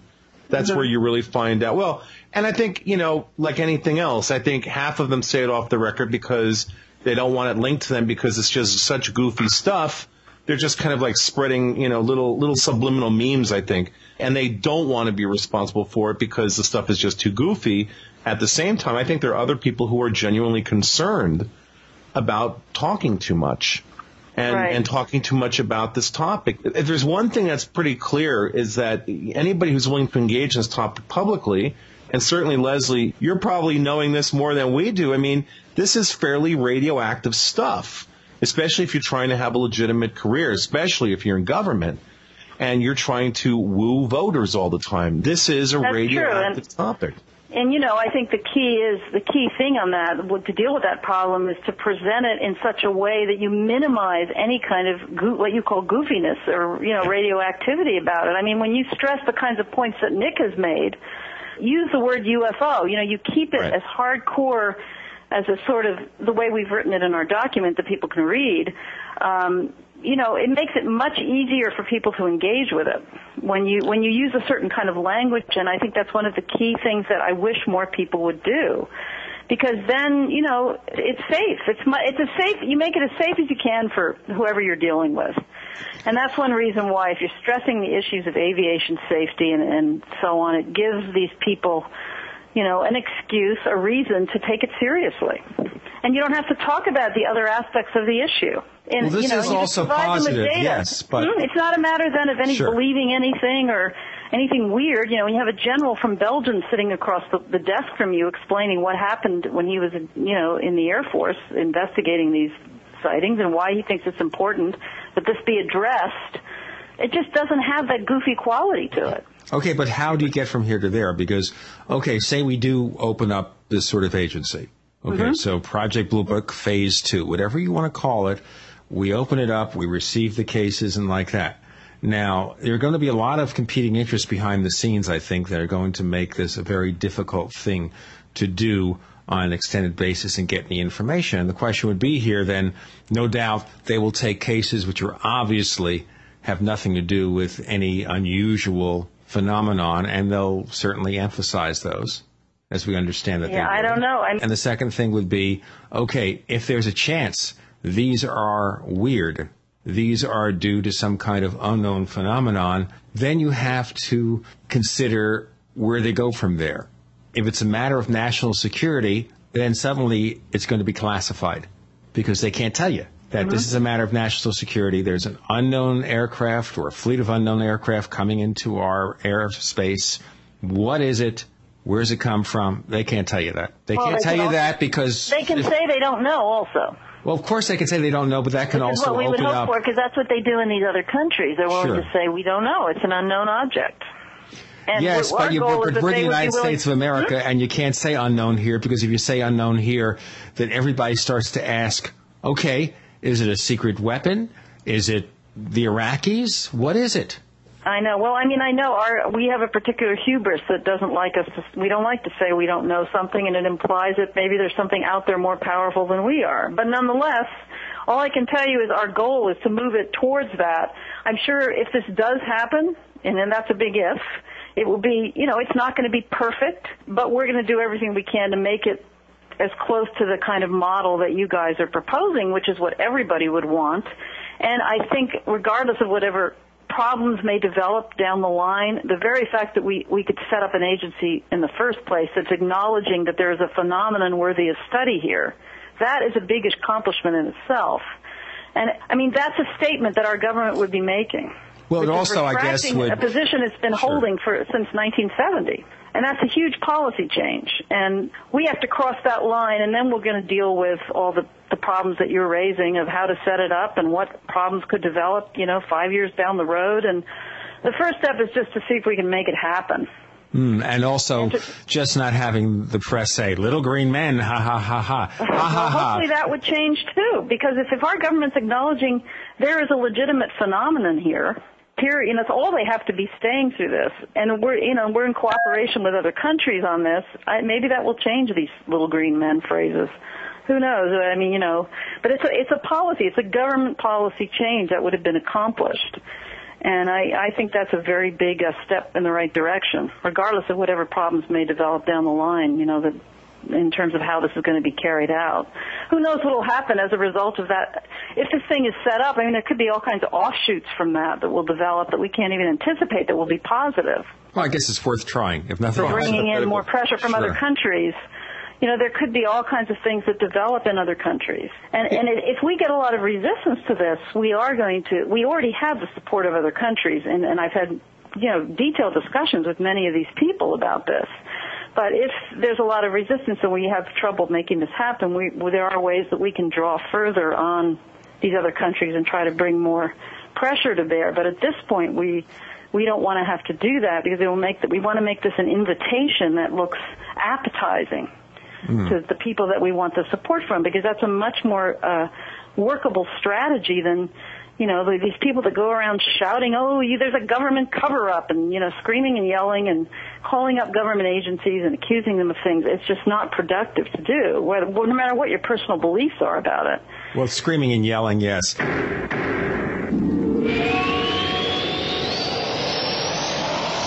Brain Toniq, the smart antidote to head fog. The world's first organic botanical based caffeine free think drink designed for mental focus and clarity.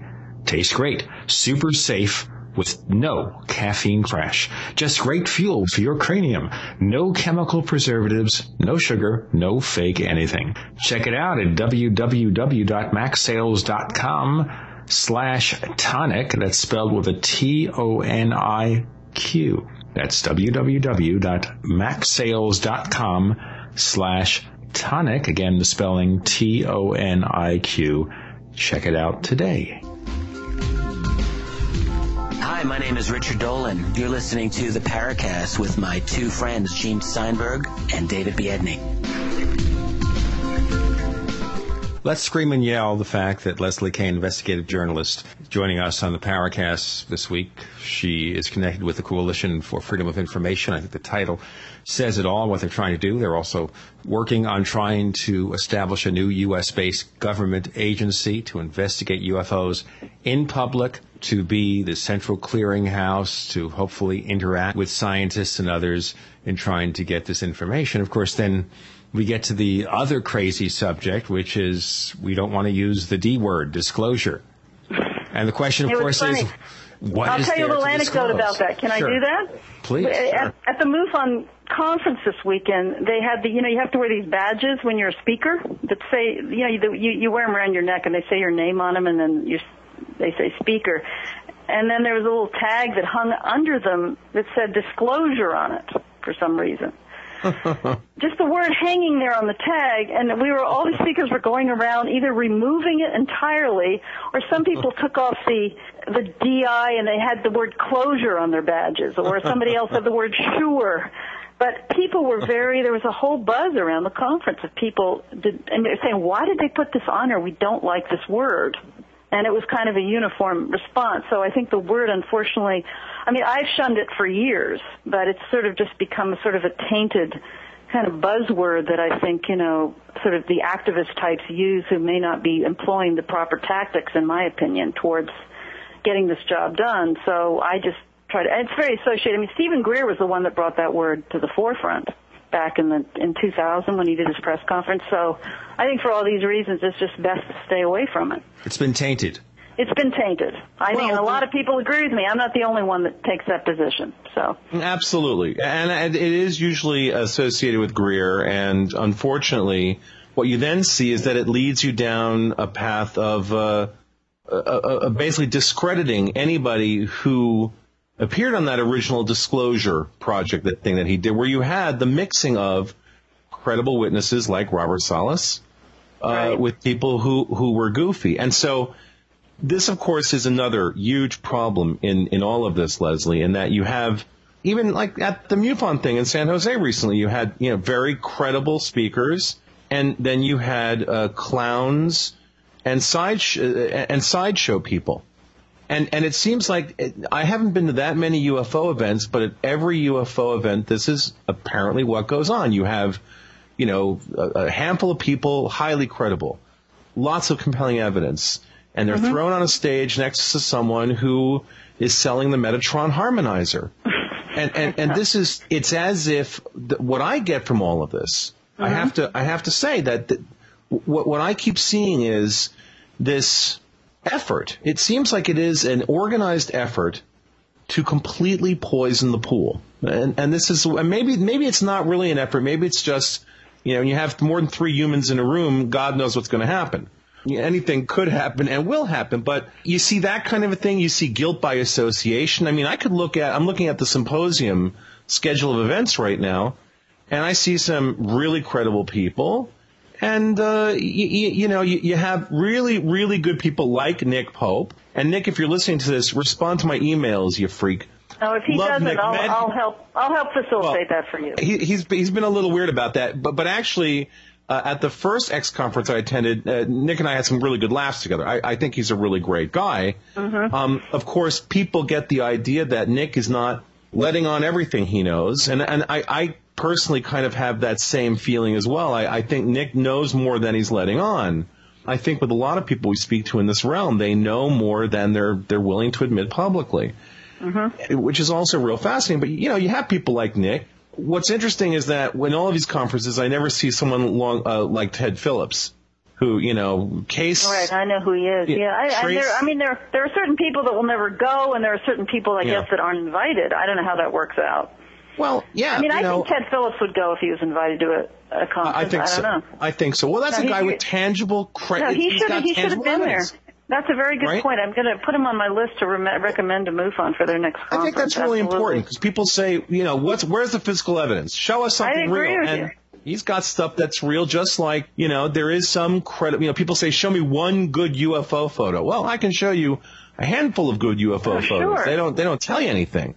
They just oh I mean, look, I- I there's a something whole- that I researched a lot. I looked into lots this year to UFO photos because I was helping James Fox with his film, and I learned a lot about what the best ones are that have been, you know, and they're there, including the one from Belgium, which is I think absolutely very interesting photograph. But I think what you said about mixing people, I mean, I know that I think, and I think I'm going to give the MUFON people the feedback that I, did, I don't think that uh, Noory and the UFO hunters were a good idea, but I think that they're really, they're trying hard to just break even on a thing, and they think it brings people in. Well, I mean, I think does. that's why they had the, the only reason they would have invited George Noory was just to be a draw for people, to not be, you know, and it would be ideal to not have to do that, but then you might not have any conference at all because they couldn't afford it. So then what do you do? well, that's a that's a real tough one, obviously. It's a tough That's one real because we don't have any big donors in this, you know, willing to support the right. If we had the donors to support conferences like this, we would never. They'd be all be much much better. I mean, not they all, but certainly the you know the MUFON one would be. I don't. Well, you has know, anybody called Spielberg up? Has anybody Yeah. actually got on the phone to Spielberg? He's had a reputation of not being very generous over the years. Really? Around the time of Close Encounters, when he got all this assistance from UFO researchers, apparently there were some requests made and he wouldn't give any money. Hmm. So I don't think he's going to do it. I might have to make some some trouble there because he and I have a close mutual friend. Maybe I'll have to make some trouble there. Well, if he could fund a, a conference, he wouldn't have to do anything except just put money in. We could have See, the now- best conference we could ever want with no George Noorys, you know? Well, let me ask you a silly question. I'm gonna I'm gonna get you on the record here because I'm curious. So, if you want to have a really good three day conference, and you want to have the kind of financial support for that conference that would make it so that you could leave Uncle George at home to play with with his dolls, what kind of money would we be talking about for a three day conference? I'm just curious. I've never put one on, so I mean, right. you know, you got to Well, rent the no. hotel and you got to pay all the airfares and stipends for people. I mean, gosh, I don't know, hundred grand. Hundred grand? You think? I, I mean, I'm really, I mean, I'm, I have no well, idea. advertising too, of course. You'd have to count on I've never thought budget. about it. I've never been Yeah. the one to organize a. co- I mean, I know how much it, it costs us a lot to do our thing in Washington. I'll tell you that. Right. That was all provided for, by the way, by donors, by people who wanted to support this. I mean, we, you know, that's why we were able to do it the way we wanted and the way it should have been done. Yeah, I want to put you on the spot. How much did it cost you to do that thing in Washington? Well, I mean, I did. The, uh, James was James Fox was the money guy for that. His, you know, people who were producing his film, and I, you know, Right. I'd say I think it was w- at minimum fifty grand, probably more. Hmm. Somewhere between All right. 50 and 100. I mean, we had to, we were in a hotel for four days and nights and we got people from all over the world and he had, that may have included costs for filming. I mean, this is stuff you'd want to do anyway. You want to document the whole thing. So Sure. I think it was a 100 grand you could do a lot. You know, James for some has people, out of that's nothing. You know, for some No, people, well, that's a no. drop. Well, well, certainly. That's why I'm just curious. Like, you know, what is that magic number that's required Yeah. to go do something like this? Obviously, you could get a half a million bucks and spend all of it. You can certainly spend all of it. You know, if you're if you're taking out full page ads. I mean, you know, a full page ad in the New York Times is at least a hundred grand, if not more. Oh, really? Uh, I thought it was, I didn't realize it was that much. Yeah. I think it's a, probably. I, I have to guess. So of course, it depends what section would be in if it's on a Sunday or not. But yeah. yeah, it's probably about a hundred thousand dollars. Um, I wasn't be like, I don't think we'd have to go that far in the publicity. Yeah. But Well, see, I'm just trying to wonder, like, what will it ultimately take? I mean, we're doing the little bit we can with the Paracast. you're, yeah, to you're try doing, to, doing a lot. well, well, but to, just to try to change the tone of the conversation. But I sort of wonder, what would it really take? But I want to get back to something I was going to ask you before. I wanted to throw a hypothetical situation out to you to try to gauge what people would do if there was some sort of revelation. Because ultimately, what you're really trying to do with all of this is to try to get some information about from the government about what they know about this. Okay, so that being the case, let's say that you know, September of 2008, one morning, everybody wakes up, turns on their TV to find an image of a huge disc-shaped craft or a cigar-shaped craft parked over the White House. It's just there. It shows up. What do you think, in your experience dealing with people inside of the press and the consumers of news, what do you think would happen? Paint the scenario. How do you think people Well, would respond to this? It would probably depend on, you know, how how visible it was, how long it was there, and all that kind of thing. I mean, if it came for just a couple of minutes, like at O'Hare, and then went away, or are No, you talking just- about something more dramatic? more dramatic. It is just hanging there and it is not moving and it's just there as if to say, if we look at the O'Hare episode, which what, it was like 15 minutes this thing was hanging in, in, in the sky in the flight path. This thing was not being subtle. It was Right. hanging in a place that was obvious. Of course, this of course brings up, I won't deal with all the ancillary questions of where are all the photographs that people supposedly took. Forget all of that. The thing hung in a place that was very obvious, that was, to my understanding, essentially getting in the way of air traffic. This thing is there. It makes itself seen. People saw it, and then it shoots away fairly dramatically.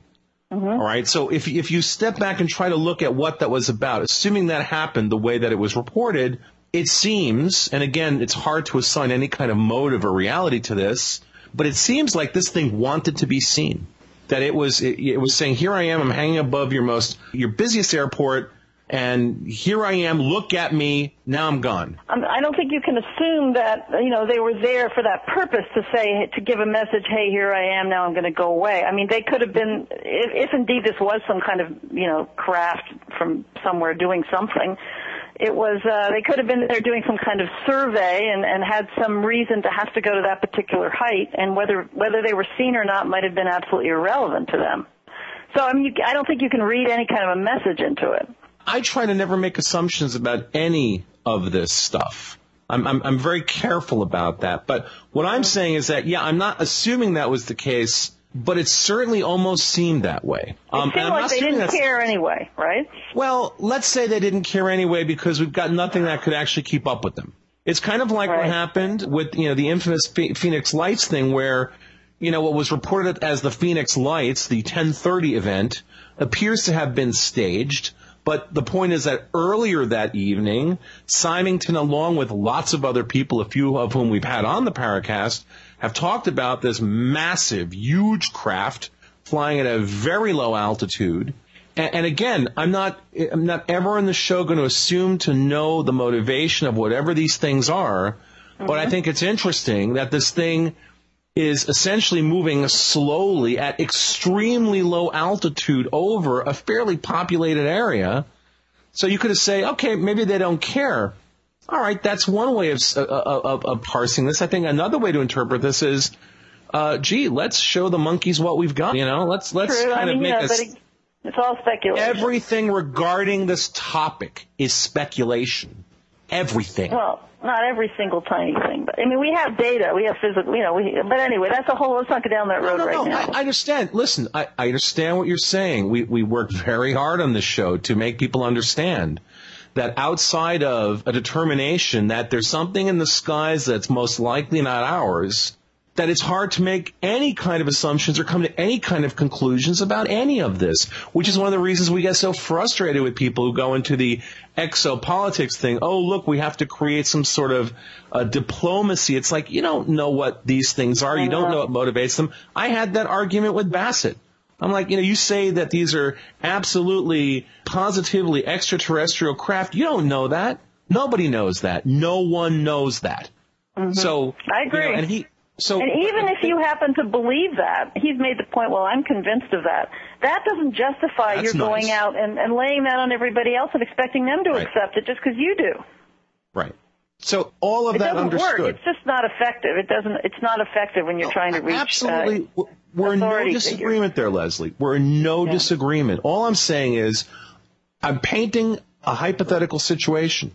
And I'm not claiming you're going to know what's going to happen. I'm just curious about your. I know. I mean, I don't. You're right. I don't know, but you know, I, I could imagine if that if there was this thing that just st- sat there, the first response Yeah. is going to be for us to send up planes, jets Right. to go up and I don't know, try to shoot at it, or you know, I mean, we're gonna we're gonna scramble something to go up there. Right. Uh, it depends how big it is. You know, It's a mile I mean, long. It's a mile long. Then I dare say we probably wouldn't try to shoot it down because. I would hope. So, not. um, Back in the 40s and 50s, we did send Well, things if, if there was a mile long thing sitting in clear view over the uh, White House, I think there would Yeah. be a lot of panic about that and terror about that. If it just Okay. sat there and it was really visible and fairly low, you're talking about some kind of Independence Day type of huge thing.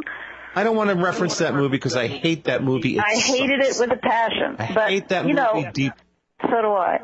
So, um, no, I'm not. We're not talking about science fiction. We're We're talking, talking about, let's say, an O'Hare object that's just much lower and just sits there. Okay. I don't know how big you're talking. If you're talking about a mile long, then that's not the All right, O'Hare forget object. it. Listen, we can split details here. Okay, it's an O'Hare object. It's a disc 50 feet wide, 60 feet wide. It's hanging above uh, uh, the Empire there. State Building. It's just hanging there.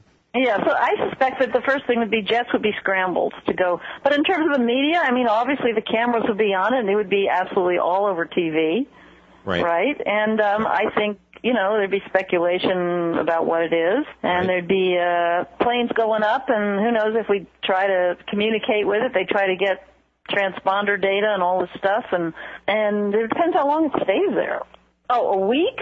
Yeah. Don't you think we'd get it? We'd shoot it down by then? I mean, God. Well, see, this is see. I don't think that's even that, feasible. I mean, none of it's Oh, why- feasible. I don't know. I can imagine Hey, it staying there for it a only week. happens in South America. a- we're playing a game here. We're playing a game. This David, is a game. David, that's the, that's the question I want to ask you about because you Yeah. raised something.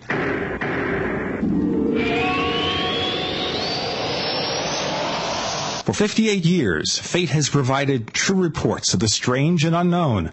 Fate brings you the latest in all aspects of the paranormal, like angels and miracles, psychic phenomena, ghosts, UFOs, and much, much more.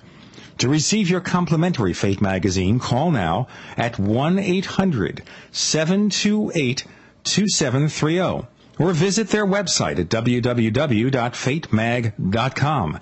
That's 1-800-728-2730 or www.fatemag.com. What are you waiting for? Your fate awaits.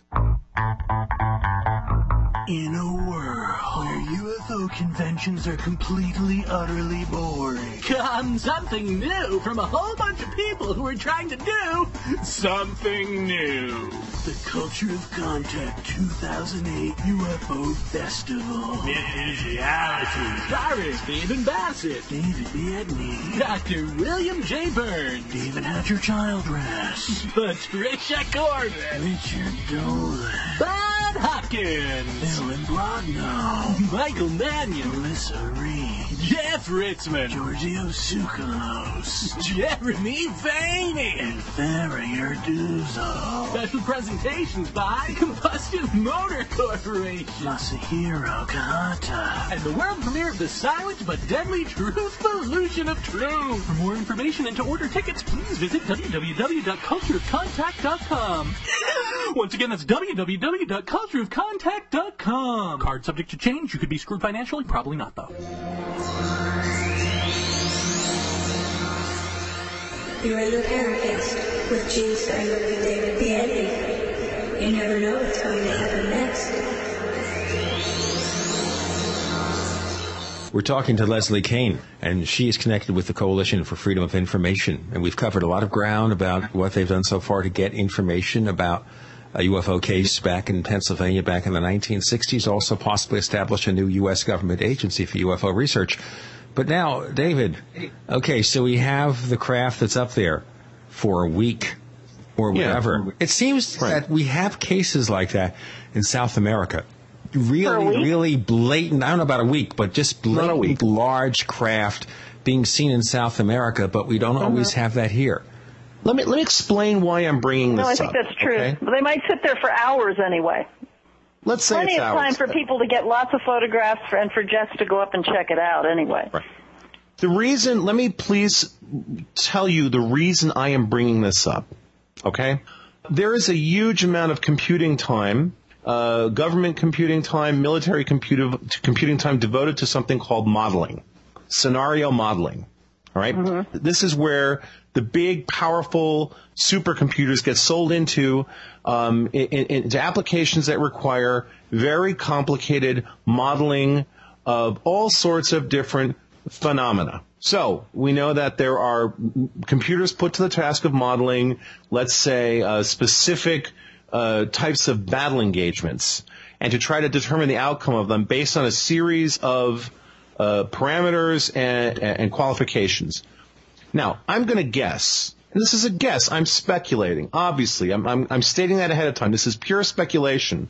But I'm going to guess that some modeling like this has been done on the part of some portion of the military to determine what people would do. How would society, how would the markets respond to such an event? I'm going to guess that, that this has happened. Uh, I'm, I could be wrong. I always reserve the right to be wrong on the show. But the point I'm trying to make with all of this is that I suspect that the reason that there is such a, a high degree of secrecy, I don't think this, this secrecy happens in a vacuum. I think there's reasons for it. And I think the reasons for that probably derive from some sort of a model. The military is infamous in its use of models to determine policy. It, it is. This is. I'm not making this up. This is a fact. Certainly, in any kind of uh, a strategic uh, uh, military engagement, uh, so many de- decisions are made based on modeling that, in many cases, it's human beings essentially looking at the results of, of the simulation, going, "All right, um, this is probably what we should do. I mean, in, in, in essence, I think that happens a lot. And I'm guessing that maybe that has happened with regards to this potential scenario. And, and what you said, Leslie, was very telling. Now, I, I threw an extreme ex- example. A huge crack, let's say, hanging for a week. What would happen? I think the study of our reaction to that is worthy of discussion for no other reason that a lot of us think we know how people would respond to this. We think that people have been conditioned enough by movies, by the UFO lore to perhaps be open to this. But I suspect in the end, the reality is that we would see a tremendous amount of fear and a tremendous amount of insecurity, which creates a very problematic, very volatile situation. And I know that when you know when you talk about these topics in this light, people say people who are interested in this stuff go, "Well, I could handle it." It's like, well, yeah, maybe you can, but the maybe average they person, can't anticipate it either. They may not. That's they may correct. feel the fear themselves. That's right. You can't anticipate how you're going to respond to something that earth-shaking and that you know unknown. That is exactly correct. I mean, and, and, and, and and, and so here's the point. In the discussions with people on the Paracast, what you end up with, people who have these experiences, you kind of can break it out into two different groups. People who have seen stuff, interacted with things, and they're absolutely terrified. They're very Mm-hmm. afraid. I tend to give those people and those accounts a lot more credibility than I do people who claim, like Greer, that they interacted with things and uh, they felt the universal brotherly love fill them up and there was not a bit of fear in them. I think that's disingenuous and dishonest. I don't well, think I that's agree a- with you on that. Yeah, I mean, So- I, I, so- I too support the the people that described experiences. You know, I, I I go along with you on that. Yeah, Okay. in terms So- of the so if- fear if- element. if we agree with that, then if you start to look at the secrecy in that light, all I'm saying is that it starts to make a little sense. And I'm not saying I'm happy about that. Mm-hmm. Okay. But I think that, and I've said this on the show before, if the function of the military at its most basic level is to provide security to the country and the mm-hmm. people in this country, if that's what the mili- if that is their mandate, and you, you talked about how words are very meaningful to you. Okay, well let, let's let's have this out. If the military is to, if their job is to provide security, then the opposite of security is insecurity.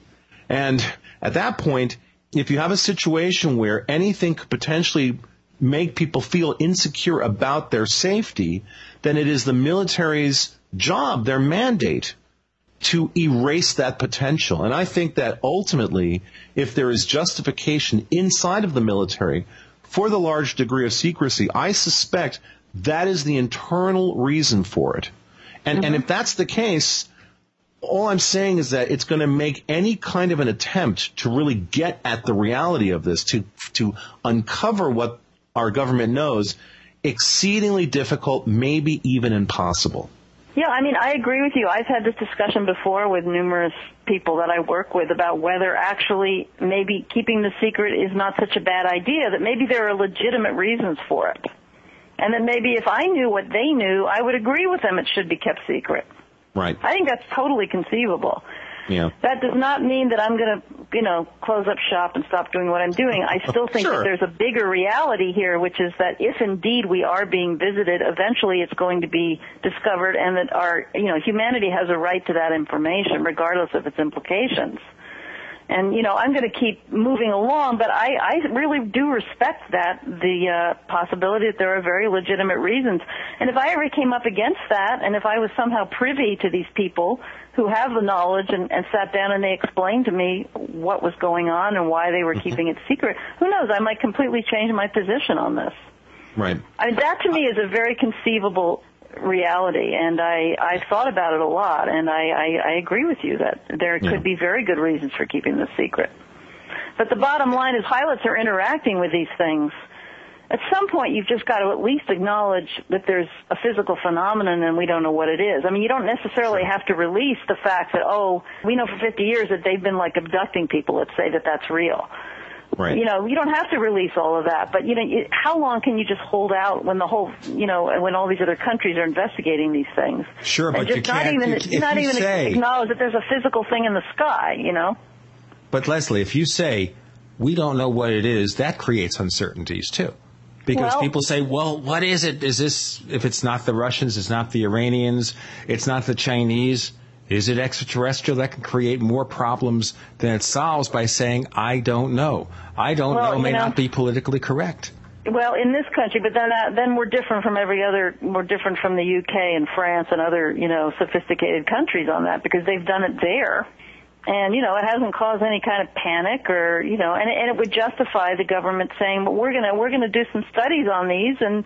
You know, so, so they could say so far there's been no danger, there's been no threats from any of these objects, and you know, then Britain has determined that they don't consider them to be a defense issue, for instance, even after they've studied them. So, you know, they're just flying up over O'Hare for three minutes and going away. I mean, it's not something you've got to be afraid of, but we think it's important to try to find out more about this phenomenon. That's all they have to say. But you can't say this does represent a possible defense issue because that creates panic even if it's true. Well, I know. I mean, you know, what do you do? You damned if you do and damned if you don't, Exactly. right? But you, you know, you, can talk to the Brits and the French about this, who have have taken a very different tact, and they haven't had, you know, panic or any problems dealing with their population about this, and taking a more open approach about it. So, I mean, it's got to be better to do that than to, when you have something as black and white as what happened at O- as O'Hare and telling people that it's weather. I mean, that distills a terrible mistrust in our government that we already have anyway. But it just Right. reinforces mistrust and, and reinforces the fact that our government lies to us about something that's really black and white here. It's better to just say, well, yeah, there was some kind of aircraft over O'Hare. We just we're not sure what it was. It was only there a few minutes, and it, and it, it was it seemed to be an unusual aircraft. And our radar didn't pick it up, and maybe we need to develop new radar technology so that we can, you know, expand our capabilities to be able to, and which again was a big theme of what a lot of people are saying now in the militaries around the world. You know, improve the radar, but you know, we're not sure what this thing was. I don't think people are going to panic over that. I think they're they're they're going to be pissed off when people when the government says it's weather when it obviously wasn't. But the thing, Leslie, uh, here's the problem with that, and, and, and I've thought a lot about this topic. And, and listen, we think it's worthwhile asking these questions. That that's why we have the Paracast to begin with. Um, But I think that when you live on the coasts of this country, you don't really know what's going on in the heartland, as it's sometimes called. You don't really, you know, as you move away from the coasts and you go inland, it gets a little scary. It gets a little weird. And and I think Well, that I'm when, actually a coastal person, so you'll have to. I've been on the inside, but I'm much Well, more on the coast. But I'm a coastal person too.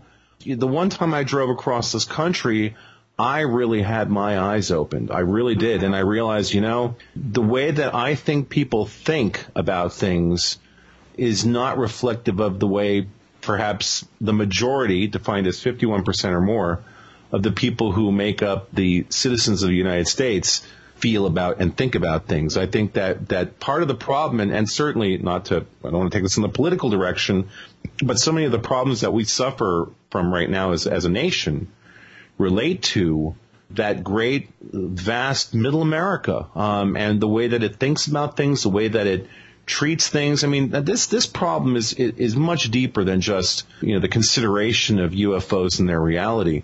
I think that in many ways, as a country, as a society, we're in very deep denial about a lot of things, and any attempt to move away from that denial is met with a tremendous resistance.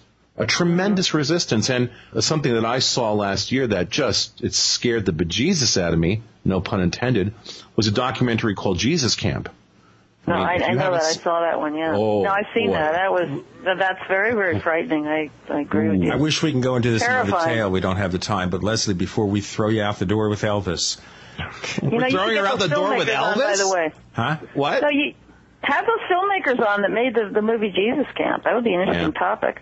That would be a very interesting Anyway. topic. I don't. I, I think It's it's, not almost too paranormal, scary. but it's very I think it scary. is actually. That's a problem. Is I consider it a paranormal Well, then topic. we'll go to that. Leslie, for those who want to learn more about the things that you do and what you're planning to do, where do they go? You can go to my website, which is freedomofinfo.org. Freedom, it's short for Freedom of freedomofinformation.org.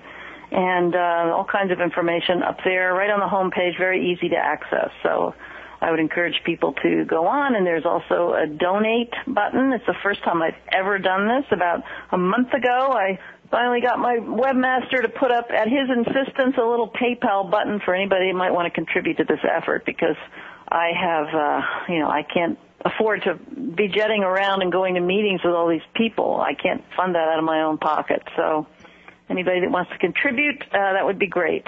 Click donate, use PayPal. PayPal, you don't have to be a PayPal member anymore, by the way. PayPal has a section now where you can just enter your credit card information and do it.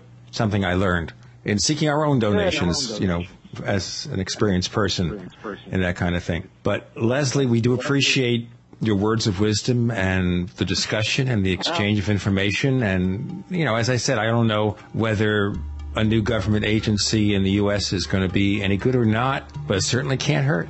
And I wish you luck in making it happen. Thanks very much, and I have to say I find both of you guys exceptional. I mean, there's no other interviews I've done that come close to the level of discussion that goes on with both of you, so I really appreciate what you're doing. And we Well, appreciate thank you, you Leslie. coming on. We, we really appreciate what you do, and if there's any way that that we can help or if our audience can help, you know, you know where to find us. Thanks very much. Well, we'll be keeping in touch on everything. Thank you. Alrighty.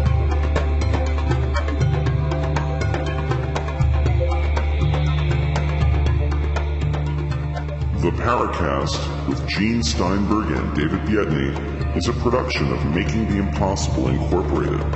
Join us next week for a new adventure in the Paracast.